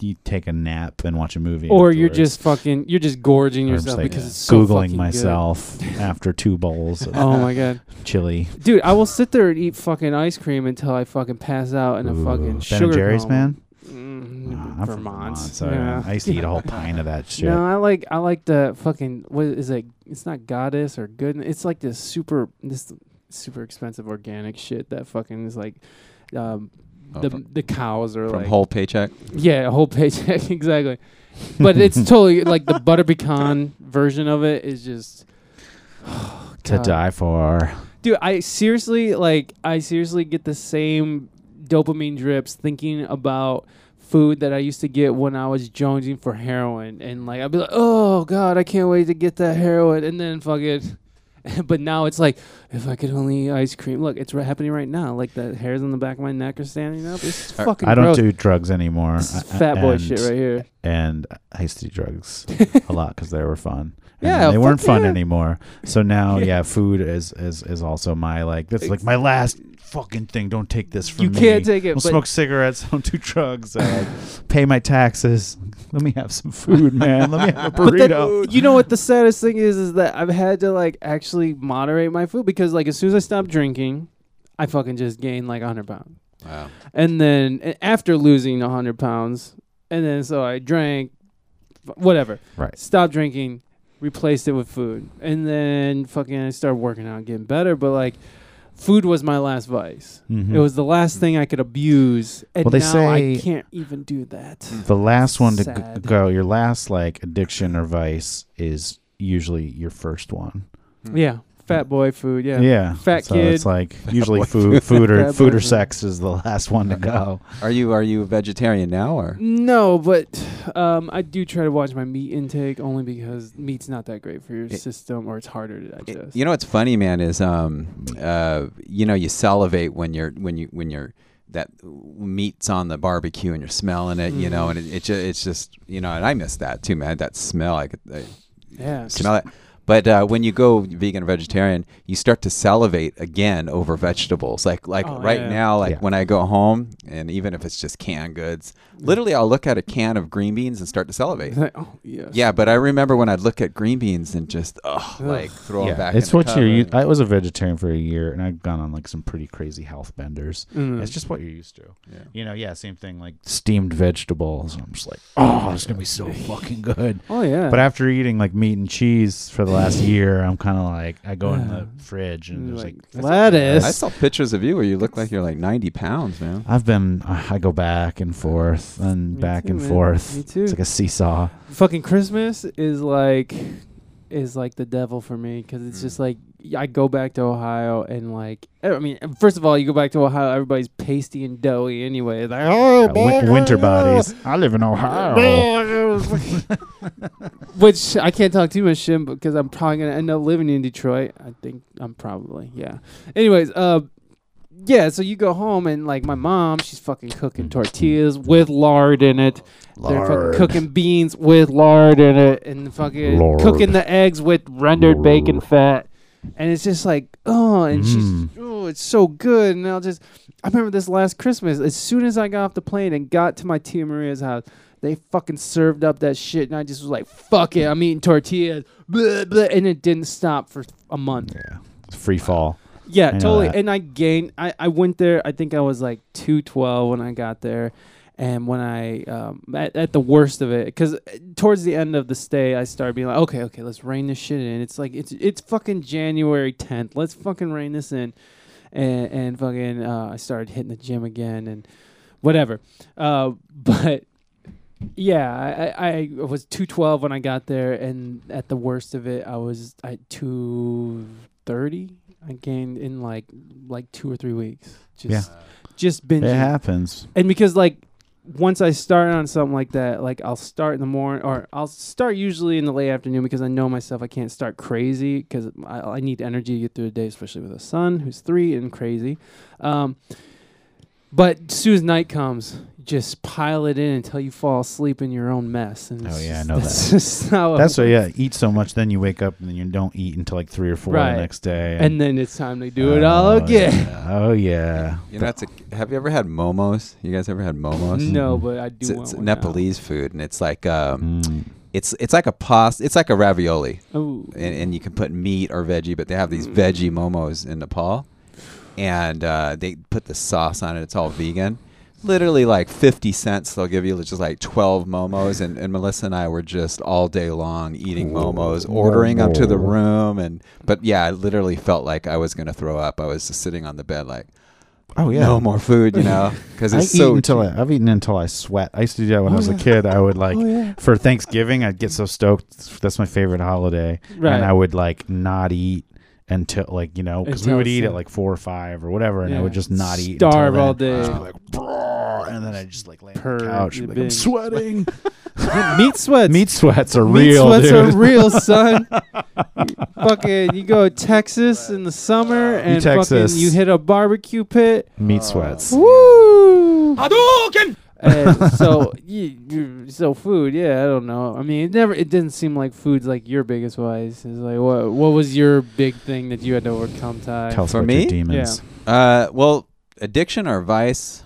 vice? I mean, you- whatever. Whatever you The, want. the only addiction I ever had to fight was uh, the the the Klonopin, clonazepam. I, you know the the Oh. prescription drugs. Those sons of bitches. I had a wacky uh, therapist man that would prescribe it like he would prescribe it like candy, and you'd walk in, and I, I swear my face was paralyzed. Like half of my face, my friends were saying, "Hey man, you okay?" I was I lost a lot of weight on it because you know you don't you're not hungry, yeah. and half my face was just like slanting. And I went in there, and he, and he would look at me for a second and say, "How you doing?" And I'm like, "Eh, Nick, I'm okay," you know, barely talking. Like, okay, write you out another prescription, and um, yeah, I was like popping those. I was uh, up to eight pills a day. So you were like prescribed your addiction.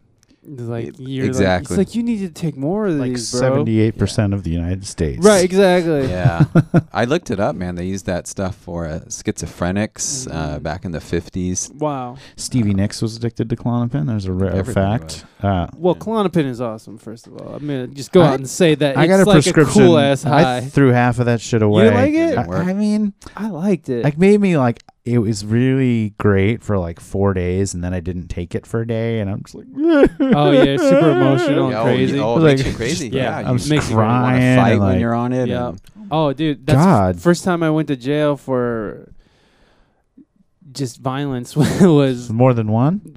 uh, the first time. Mm, I've only been to jail for violence once. The rest were just me being drunk in public. Was it ultra violence or just violence? It wasn't. It wasn't It's that. just violence. It was. It wasn't good. It wasn't good. Wasn't you were on Klonopin? or- I was on Valium. Oh, yeah, Valium can do it. and um, same family, right? Right. Uh, Valium and uh, Vicodin because I Mm. it fucked up my back. I was like 22 or something, and they're just like, oh, "Here's some Vicodin, and the Valium will help you fucking relax or something." Like, okay, emergency room doctor, double thank you. V.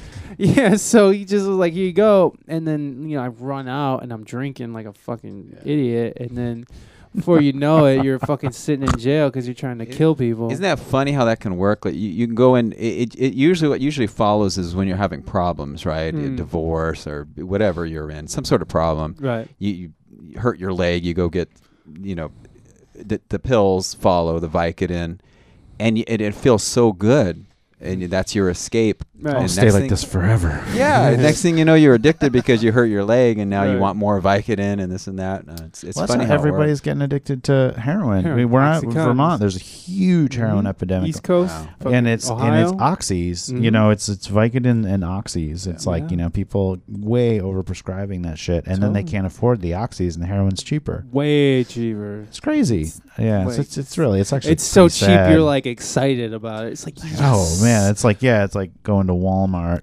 you know, like for they drugs. they they prescribed so much fucking oxycontin to my father Mm.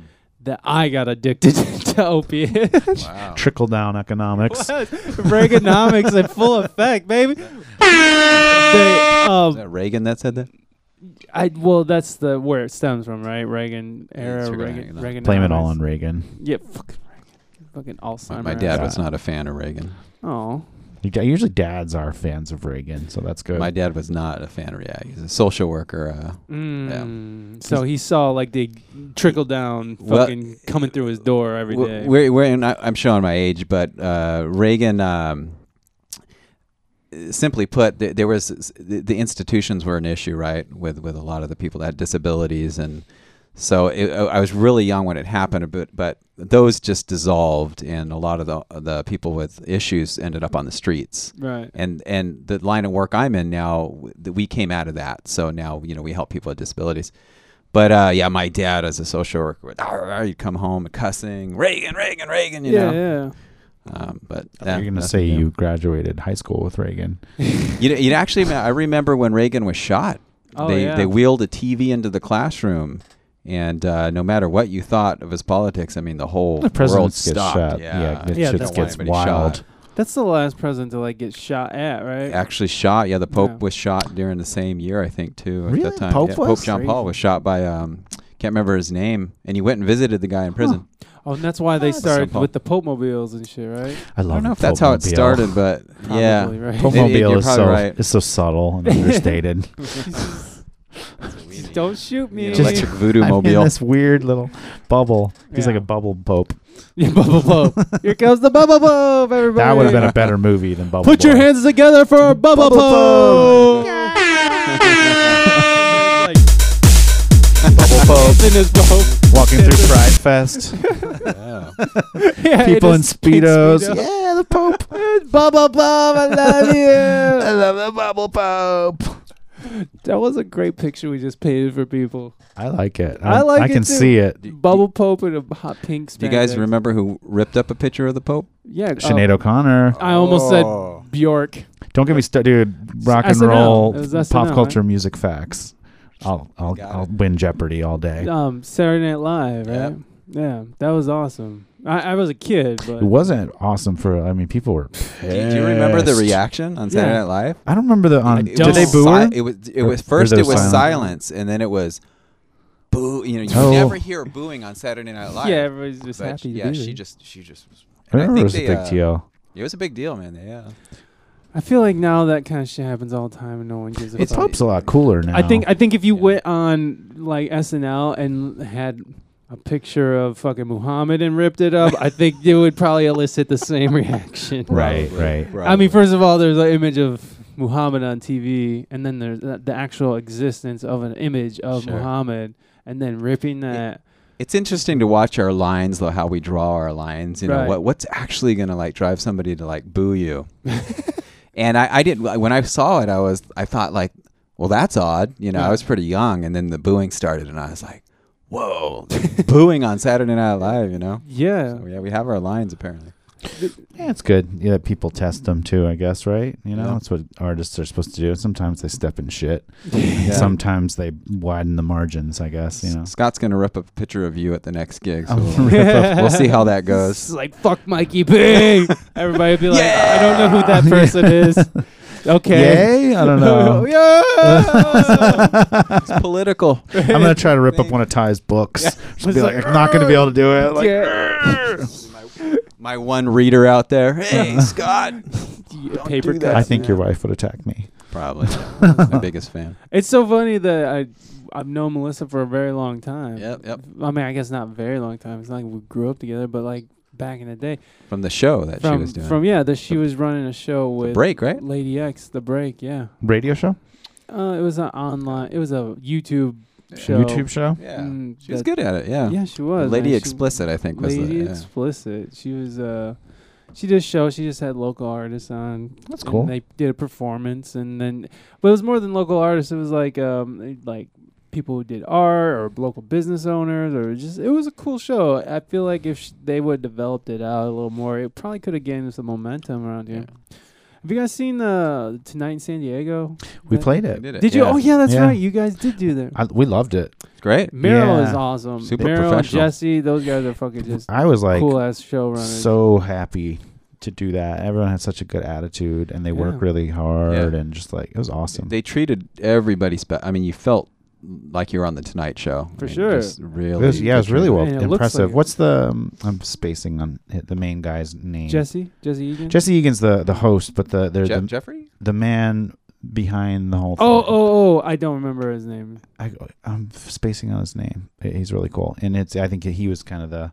He knew he ran sound when he did it, but he's kind of like does production. But it's. I think it's his baby. So I Yeah. think Jesse's the second host they've had. Yes, it, he is Yeah. because it was the guy before him, and then Jesse was doing co-hosting, and then he took over. I think the last season, I think, or maybe the second season. he's The on. audio was awesome though. Yeah, was, it was so Oh yeah, fun. People so much they're fun. like professional fucking people, and like really great. I had uh, one of the writers and performers, Jack, uh, Jack Grubb, on here last time. Whenever I did this last, Mm-hmm. um, and he was saying that when they wanted like a packet of work that he's done, he's like, um, he's like, because he just started showing up at the writing gigs because I think Meryl was like, hey, just come sit in, throw some ideas around, and then when it came time to be a full time staff or like he fucking, they were like, well, where's your your resume and shit? He's like, oh, I do improv and that's it. But they they expect like fucking headshots and they want oh, and those and Yeah, they they're super pro. and they work for fucking free I know. which is the craziest part was like because that's not that's no small feat i just saw a video they did where and actually jack is one of the stars of that video is we're doing star wars thing and they have a whole lightsaber fight down at the fucking at the That's like great. they're like at chor- there's choreography and shit like that's fucking that's a lot of production and for people who are just sitting there as a passion project Well, that's how good things start. for sure You know what I mean? And It's like you're doing it because you're passionate about it and and you work hard at it. You know, and that's that's how things succeed. You know. yeah for sure man It's like with bands, you have to have that where it's like everyone's like, all right, fuck it, we're gonna go like you know Mhm. either like lose money or break even, and you know, and it's like you run into the dudes that are like, well, no, I'm gonna need two hundred fifty dollars yeah to do that gig, and that's fine too. But Yeah. like, I don't know, that's not where That- like that's that's that's not where me. new new bands don't stem from from No, that yeah, attitude, you know. Yeah, totally. Yeah, yeah. If I'm interested in a project, I won't usually charge. Well, you're a, what, a keyboard player, yeah. so for- mostly, yeah. Mostly harder. You can you can play that. There's like certain instruments that can like be Is- like I'm not a guitar player. They're like fuck you. Yeah, guitar player. You throw a rock. you got to gonna hit a start the player. band yourself if you're a guitar player. The it's so since you're a well-traveled guy and you've been to many cities around the world, is is there a shortage of keyboard players or is it just in San Diego? Because I keep hearing everybody saying Shortage of keyboard players. It's just a general shortage Yeah, of keyboard. I would say so. That's weird because piano's like the first. I think a lot of people don't make that transition from like piano to like playing within a group. Right. You know, it's a big difference. Yeah, they're just.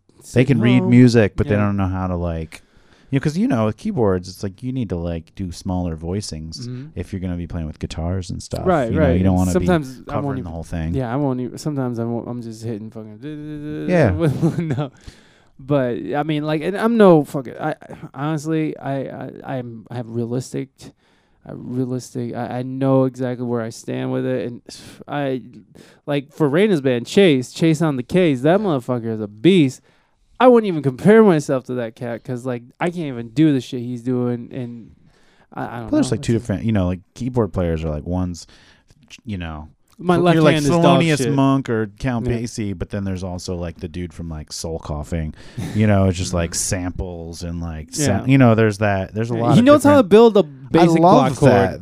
That guy's one of my favorite keyboard players. Well, it- but what you find though is like when you got people who aren't so trained, so like You get know, cool parts out of it sometimes. trained- Exactly, you're they're you're using some kind of like fucking eight portion of your brain to just be like make noise, you know. I It's love. just- I did the I all the keyboards on the, the last record and this record, and I suck, except for like I. But I love my like I, I have I come up with keyboard parts quicker and I like my parts better than my guitar parts a lot Mm. because. I'm like not trained at the instrument. Yeah. Because you know what I mean. You're mean. approaching Your vocabulary, you have a smaller vocabulary, yeah, so you have to like just come up with a melody or What's whatever. the what's the organ? I know it's like one of those old school sounding organs. Farfisa? Is it the Farfisa that's on Ball and Chain? It's it's not. It's didn't it's actually an ARP string Solina, Oh, okay. which is more of like what you think of like early '80s like Joy Division yeah, kind of sounds, or like um. but, that didn't sound. but I made it sound. I I just ran it through like some tape echo and and, and flattened it out. And Gotcha. I was trying to make. I mean, I was trying to do Fela keyboards. His Yeah. keyboards are terrible. yeah, but right. but 'em. they're the greatest thing ever. they sound like digital little turds that they just. But they're like the most amazing thing I ever. Love his keyboards. Dude, it's so I- shitty. I got this Yamaha CS. It's like these little boards. I don't know if you see them. The YC or CS? It's the CS. It's the white one. And fucking, I love that thing. And I know it's just a virtual instrument. It's all digital, but like the sounds that I can just get out of that thing is just, to me, is just gold. If it's Bec- good, it's good. I, I love it so much because you can get the shittiest, cheesiest sounds to like the most rich, like fucking, Mm. you know, synth lines that I can think of. And it's like, I love it. That and the microKORG is actually pretty amazing instrument of, of its own, especially for like uh, low cost. Um, For cheaper. cheap, yeah. yeah, you know, lower end keyboards. Those are fucking super. I love those off the beaten path keyboards, Yeah. all that kind of shit. I just got this uh, for this new record. We have this keyboard. It's the Yamaha YC30, Okay. and it's like it's basically like the cousin of like the Vox Continental and the Farfisa, okay. but they're cheap. They're like they were like three thousand dollars when they were made. Now they're like four hundred dollars, Yeah. as opposed to like the Farfisas were like four hundred dollars when they're made. Now they're three thousand. Yeah. You know, but like it's a such a rad keyboard that I put that all over the new the new record. Nice. It's kind of got that sound, uh, that ARP. Mm. that Digital chord. Turd. That's a new band name. Digital, digital turd. Digital Turd. digital. Turd. digital turd. What what what kind of music are they? I don't know. You came up with that It's name. Duran just I now. know. Duran, Duran Duran Duran- cover band. Digital Turd. I- It could be a metal band. Digital turd. I almost hear like a fucking like a synthy like a a Casio punk band. You know, like the Yeah. fucking.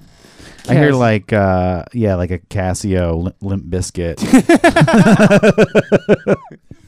Wait, well, I think we just started a band, guys. I think Yeah. that's what we Turd. just did. Muzak versions of like I did it all for the nook. We'll have Chase play keys. Yeah. Speaking of Chase, man, he's Chase is the Chase Chase, the guy that we've Chase been Chase. discussing with. Um, he's funny, man, because in the rehearsals with Raina, he won't say anything. Mm. until he needs to say something. When everybody's struggling with you know what chord follows what chord, and then finally everybody looks at Chase and he's like, "Oh," and he lets Yeah. everybody know what it is, Yeah, you know. And Yeah, he's well studied and Yeah. trained. You can tell, and he's young, right? He's super young, and he's like 21. Yeah, It's he's ridiculous. yeah. I was just like watching. I'm like, God damn it! he's Just ridiculous. making me feel bad. But I, I play mostly keyboards. I, I usually get hired to play keyboards. Sometimes I get hired to play bass. I Some- thought you said I get high and play keyboard. I get. I did. To- to play I actually did this last, not this last Sunday, last weekend. I was up in um, near Yosemite doing this like little short run with the reggae band, and I don't usually smoke weed a lot, but like when I do, it's usually like on the road and just one day because when I do.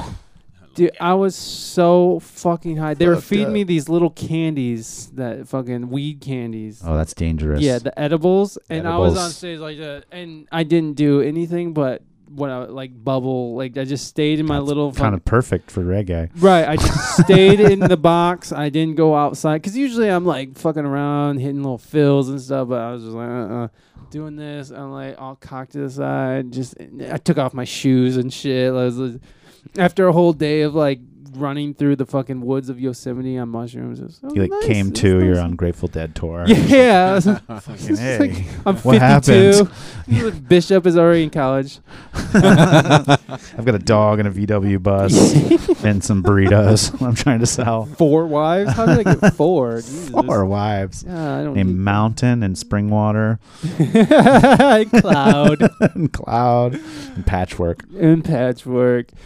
Yeah, man. So the um, new album, what's what's going on with that? How is that coming along? It's crushing. Crushing. It's the best fucking thing I've ever done my fucking life. It's Seriously? awesome. I'm Yeah. super super high on it, man. And you're and you're doing primary writing, or are you I did collabing now? the writing. I, I guess I did the writing. You know, what I mean, I let everyone to Yeah. have their voice. Like I wrote songs at home and demoed them, but then you know, people got to express themselves because I don't want to fucking. I hate being told what to play myself. yeah, You know, I've been in bands where they're like, "We'll play this." I'm like, I don't want to play that. What I think. This I tried not to do that. You know, but yeah, I'm, I'm with that. um, but we're doing it with this um, with my friend Mike Camus, who's been a San Diego guy for a long time. He's got a studio in El Cajon called Earthling Studios, and um, he's got killer, really cool. I don't know. We just have similar taste, Uh, and so like I kind of I have a lot of recording equipment. He has a lot of stuff, and we combined oh, our forces and like had just come up with baller sounds, and it just kind of all hit at the right. Like I don't know, the band was tight and in a good place. We had just picked up the horn section. They had really kind of formed a really amazing chemistry. Mm, Just kind of everything kind of hit at the same time. Yeah, It's that's cool. So, so the new album's just gonna It's fire. fire. Yeah, fire. it's fire, man. that's cool. It's when gonna be good. when uh when do you project? like next fall because we put that one out. That album really just came out. Yeah, you know, yeah. it's too soon to have. Yeah, The only back- reason- back back. I don't know. I just wrote a bunch of stuff, and then my wife was pregnant now, and she's pregnant now. she know we just had our son like six Ooh, weeks ago. Your first? Yeah, Oh, so I'm fun. fucking exhausted. yes, you are, sir. Yes, you are. That's why I have this helmet on. Not to be funny, because I don't fall over, and um, and so it was like, you know, well, life ends once you have a child. And everyone was telling me, like, you'll Mm. never do anything again. You know, No. people try to like to freak you out, like, Yeah. you don't have, you can't do anything for As I just told the story of me taking mushrooms Yeah. running through Yosemite State Park. exactly. and it's like, right, okay, life still goes on. After you have a kid, you can still be who you are. Yeah. But I was paranoid about that, so I'm like, we need to make a record before this Yeah. child comes. That's you know what the same thing happened to me kind of like the band the Concrete Project. We had this record we were working on it. She got pregnant and like I was just like let's get this shit done. And then the baby came and then we were trying to get it done while she was like a new mother. And so like that a lot of there was a lot of tension there cuz I'm like down here trying to record or out fucking out east trying to record, not being in there with her and Not changing di- diapers. yeah, and so like that that it gets hard, but you know, as as the baby gets older and a little bit more independent, you it's fine. It's, it's It's like great, man. It's it's not. I mean, it's challenging, but I didn't think. You know, you know, people just. I think that's some people's approach. It's like you know they're like artists or artist artistically inclined, and they have a baby, and then it's just like they just buy a pair of Crocs and like get an accounting job and fucking give up, and it's just like, well, that's no, you don't have to. You know, that's you don't have to. Dude, I was like paranoid about that forever. I think that's why I fought having a kid for so long. I, was I mean, there's sacrifices, but it's. I mean, I'm still able to do what I want and shit. Me and my wife run a business and fucking I go on tour. I do my thing, but I mean, there's moments where you're just like, "Fuck, we need a babysitter," and like this is gonna fuck us really good if this doesn't. I already committed, and the babysitter said no. Okay, well, f- I guess you're gonna have to deal with that. Bye. like We had a f- full rehearsal with Raina with Bishop. Yes, Bishop was exactly. like hanging on her the whole time, exactly. and we, yeah, we got through it. Like you know, it Yeah, worked. I that was the day I got back from the Right. tour. I I- like I was racing home like, oh my god, she's gonna be pissed. It's late, and I'm waiting for some fucking one of the band members to fucking take a shit at a restaurant. I'm like, dude, gotta get the, to the road. fuck to my house. Yeah, Yeah, some of that uh, time killing band shit d- it doesn't jive with uh, yeah, get man. the fuck home and yeah, take care of this like baby. this, get this fucking thing out of my fucking sight Ah, now. Yeah, but it gets it gets easier, and now he's starting to learn like. Kind of starting to learn like chill the fuck out, and um, th- it's kind of he's like still insane, but that's okay. We're we're getting there. I feel like by the end of this year, he's gonna be like it's Oh. fucking. I don't know. I'm just quickly into it. It's you know. awesome. It's so cool though too because it's it kind of takes your head out of your own ass. fuck. Has yeah. been my main thing. I was like, wow, I cannot be as like narcissistic and you know yeah. of self-obsessed of like you know what do they think what did i do maybe i'm not maybe i am It's just like sh- Yeah. fucking just do it or don't Yeah. shut up like- and and it's and it's a fact, man. Like, um, you know, my thesis is like you, you you're naturally a little more altruistic and uh, you, when you, when you're living for somebody else, you know, Yeah. whether it's your wife or but especially children. Exactly. When you have a child or multiple kids, you're you're living for them now, you know, so to speak. yeah. And so you're used to like giving and taking now. But prior to man, I was so selfish before I had a kid. I Selfish would not budge. I would yeah. And then Fuck it's you. This is and me. it's- then I learned to start w- how this works, how the world But works. But I think know. other people. It seems like I've seen a lot of people go too far in the other direction. Oh yeah. Where it's like Yeah. it- literally everything I do in the universe is now for Yeah. my child. I don't think Yeah. that's You- healthy either. No, It's an extreme, yeah. It's like either you way get the spoiled extreme. spoiled kids. I feel know, like it's those are the type of people who sort of like don't have much going on before it's the like an excuse to kind of yeah, to like exist. Uh, have, have you noticed the new trends with uh, uh, women getting up there in age that don't have kids yet and are latching on to like puppies and have you guys noticed I, d- this I don't know if that's.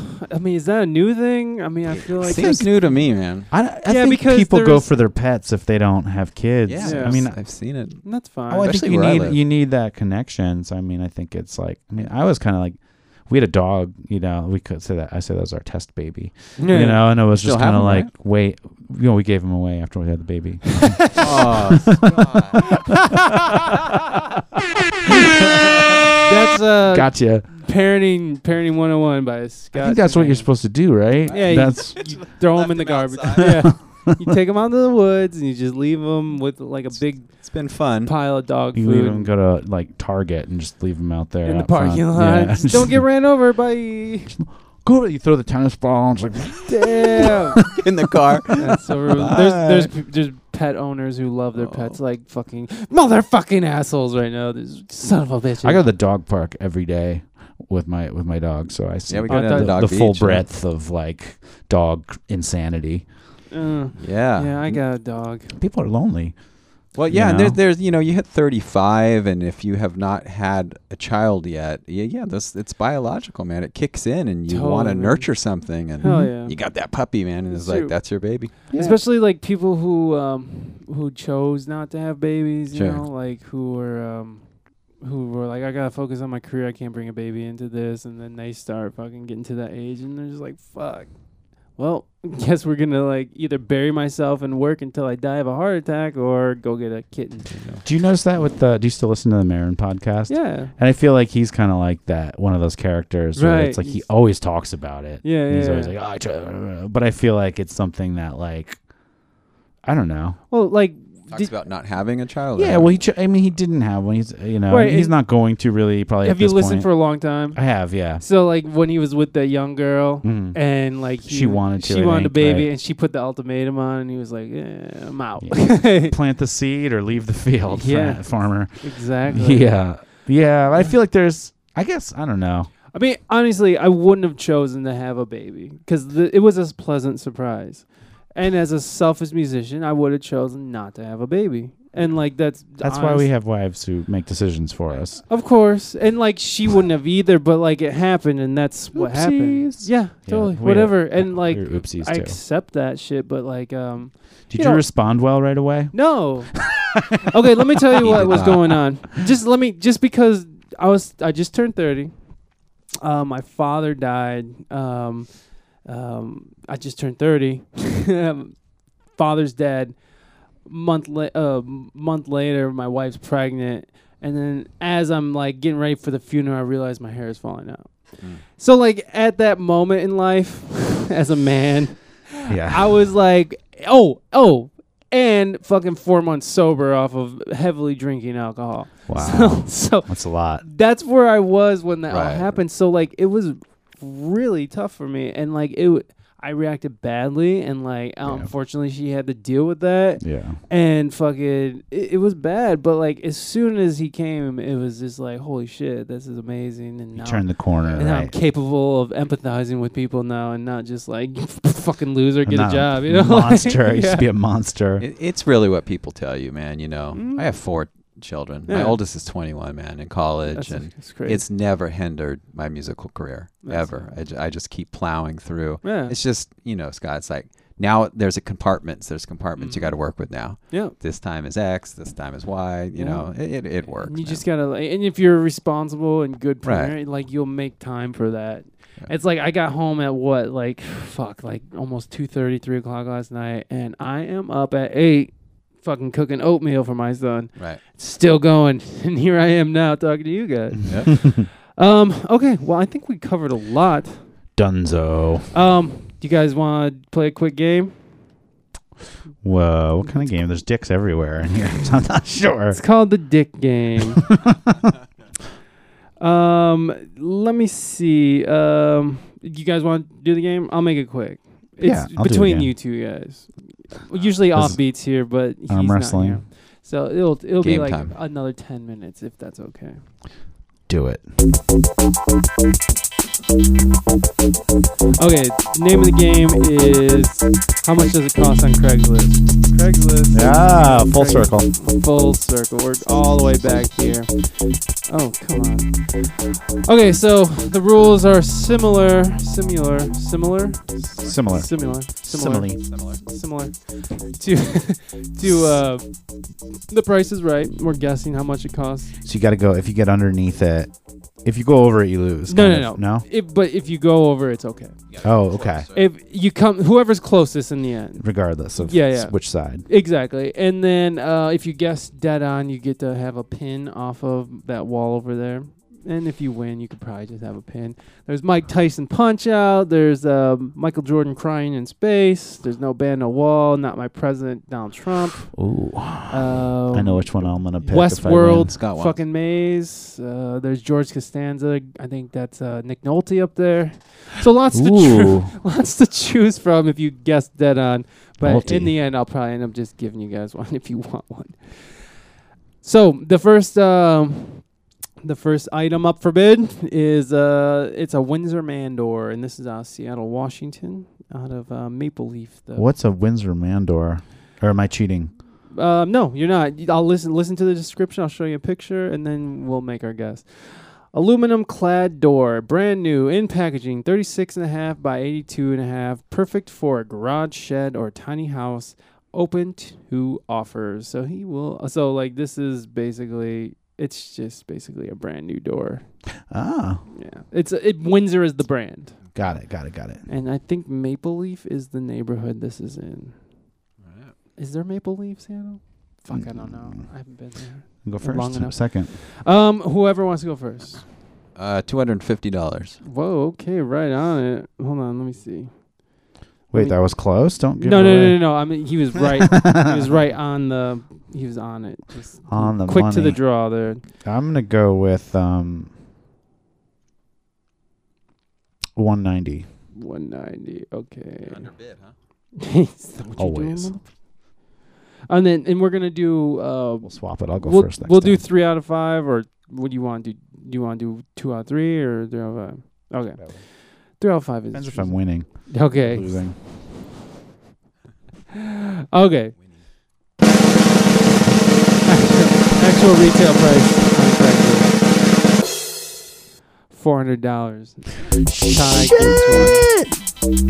I've never bought a door before. I kicked one in once. Yeah, Bought a that was screen door. that Actually, was more part of than me going to jail from Valium. Was kicking in a door. you kicked in a door on Valium. You think you just For like two hundred and fifty Well, actually, after Valium, it was the day after Valium oh. and alcohol. No more Valium. Yeah. Ugh. Yes, that's exactly. how- doors. I hate them so much. Oh, I think this one's fun. This is on Portland, Oregon. So, and this is great. Uh, Ira Glass, two tickets to see Ira Glass from um, This American Life. Um, s- oh, I can't say that. Uh, won't be able to make it to Portland for the Ira Glass show anymore. I put my pair of tickets up for sale online. So this is for two tickets to go see Ira Glass. I'm guessing just talk. So let's I'll see who won that. Um, Or wait. yeah. I, won. You I want? won, Do you so want to go first again then? No, no, no, it's whoever First. loses goes first. Or is it Thir- um, thirty-five dollars a ticket, so seventy a pair. seventy? Say seventy-one dollars. Oh, Total, $71. Huckleberry, you. You're huckleberrying me. Actual re- Craigslist retail. 75. Yeah. Did. Dog. I see how So, you play. so if Ty gets one more, he wins, and you have to wear the mask. Oh yeah, by the way, I forgot to say. I have to wear the mask. Yeah, whoever loses has to wear the mask, and we take the picture in the mask and a helmet if you do. And that's the dreaded Joe mask, which I meant to disinfect, but has not been. I want to wear the mask from S- from Scream, but I can't have that one. No, the Joe mask is much better. All Trust right. me. Uh, all right. Let me see. What should we do here? Damn, I hate losing. All right. oh, here we go. I like this one. I like this one. Come on, load. Okay, vintage American iron diner. Oh God. Okay, let's try it again. Vintage American iron dining conference table. Dining conference table. Uh, vintage. Are you dining? Are American you conferencing? You both? Which one is it? Is it a big table, sir? Um, this is uh, Chula Vista.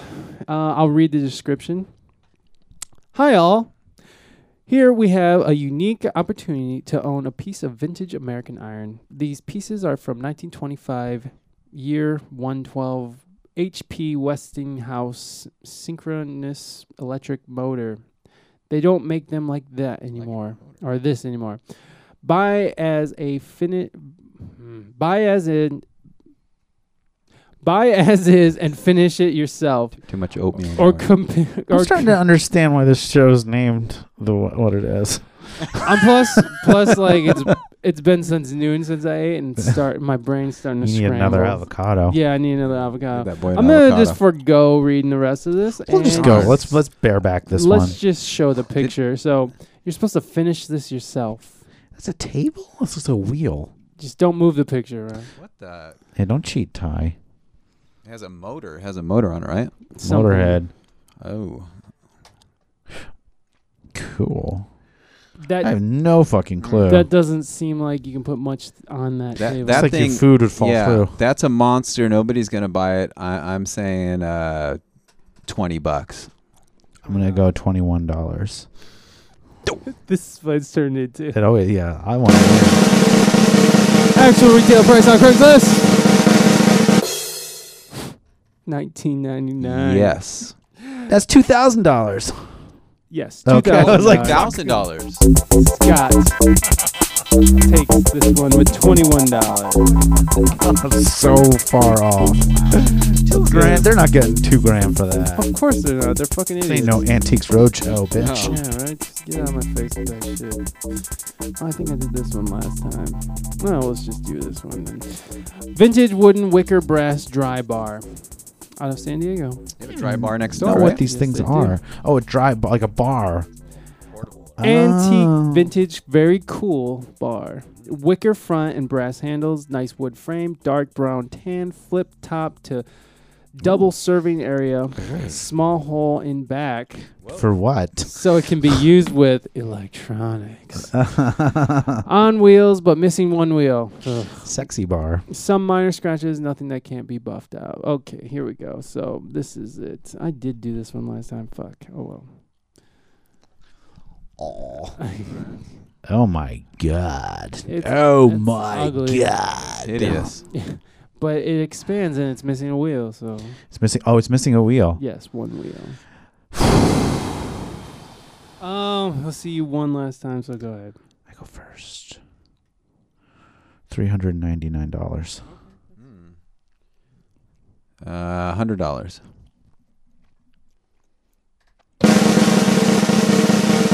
Actual retail price on Craigslist. Two hundred dollar. Ty has one. Good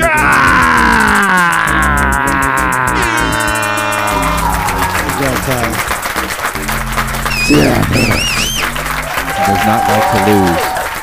All right, I don't want to play music with you anymore, man. um, Scott, if you don't mind putting on the mask until the end of the show, which is right after we take a picture.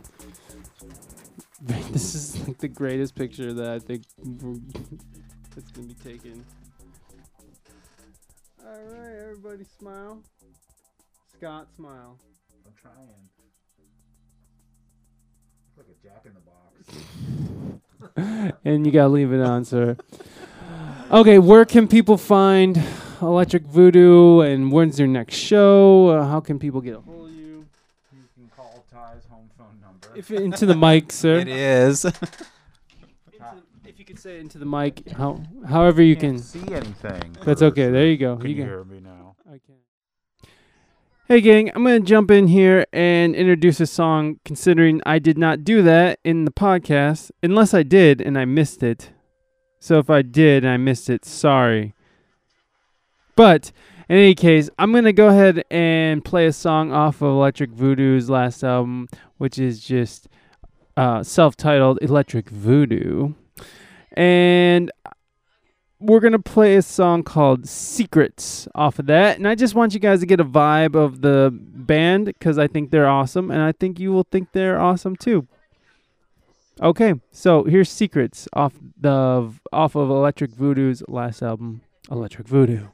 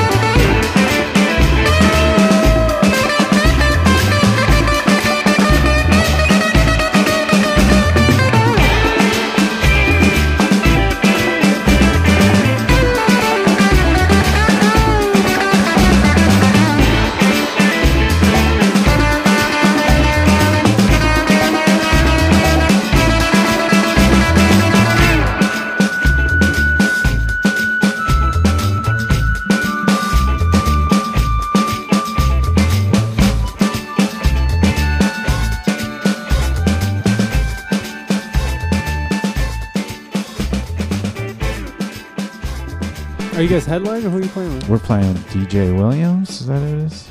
Some cat. I don't know. Um, Ty, and- oh, go ahead, please. yeah, E www.elektric.com, Electric Voodoo, and you can get records and T-shirts and back rubs. Right here. I got the vinyl. About to listen to it now. I got some friends in from Holland who love like just like funky kind of groovy stuff. freaky deaky. Yeah. uh, Ty, where can people get your book, A Musician's Paradox? It's up on Amazon, and the website is uh, www.musiciansparadox.com. There you go. And Ty, you got anything you want to plug? Not so much, man. Who did the artwork? Um, my wife did. Oh, cool. And who is that? Your wife? That's not my wife. Oh, That is a evil voodoo priestess. Ty. Okay. All right then. All right, folks. Be nice to your fellow human beings. HJs for everybody. Thank you guys for coming on. I appreciate it. You guys were awesome. I like the album. See you next time. Oh yeah, next week, uh, David Stranger from the band Stranger, go figure. And then after that, the guys from Science Faction, the podcast, which is pretty fucking cool. Go subscribe to their podcast. Baby.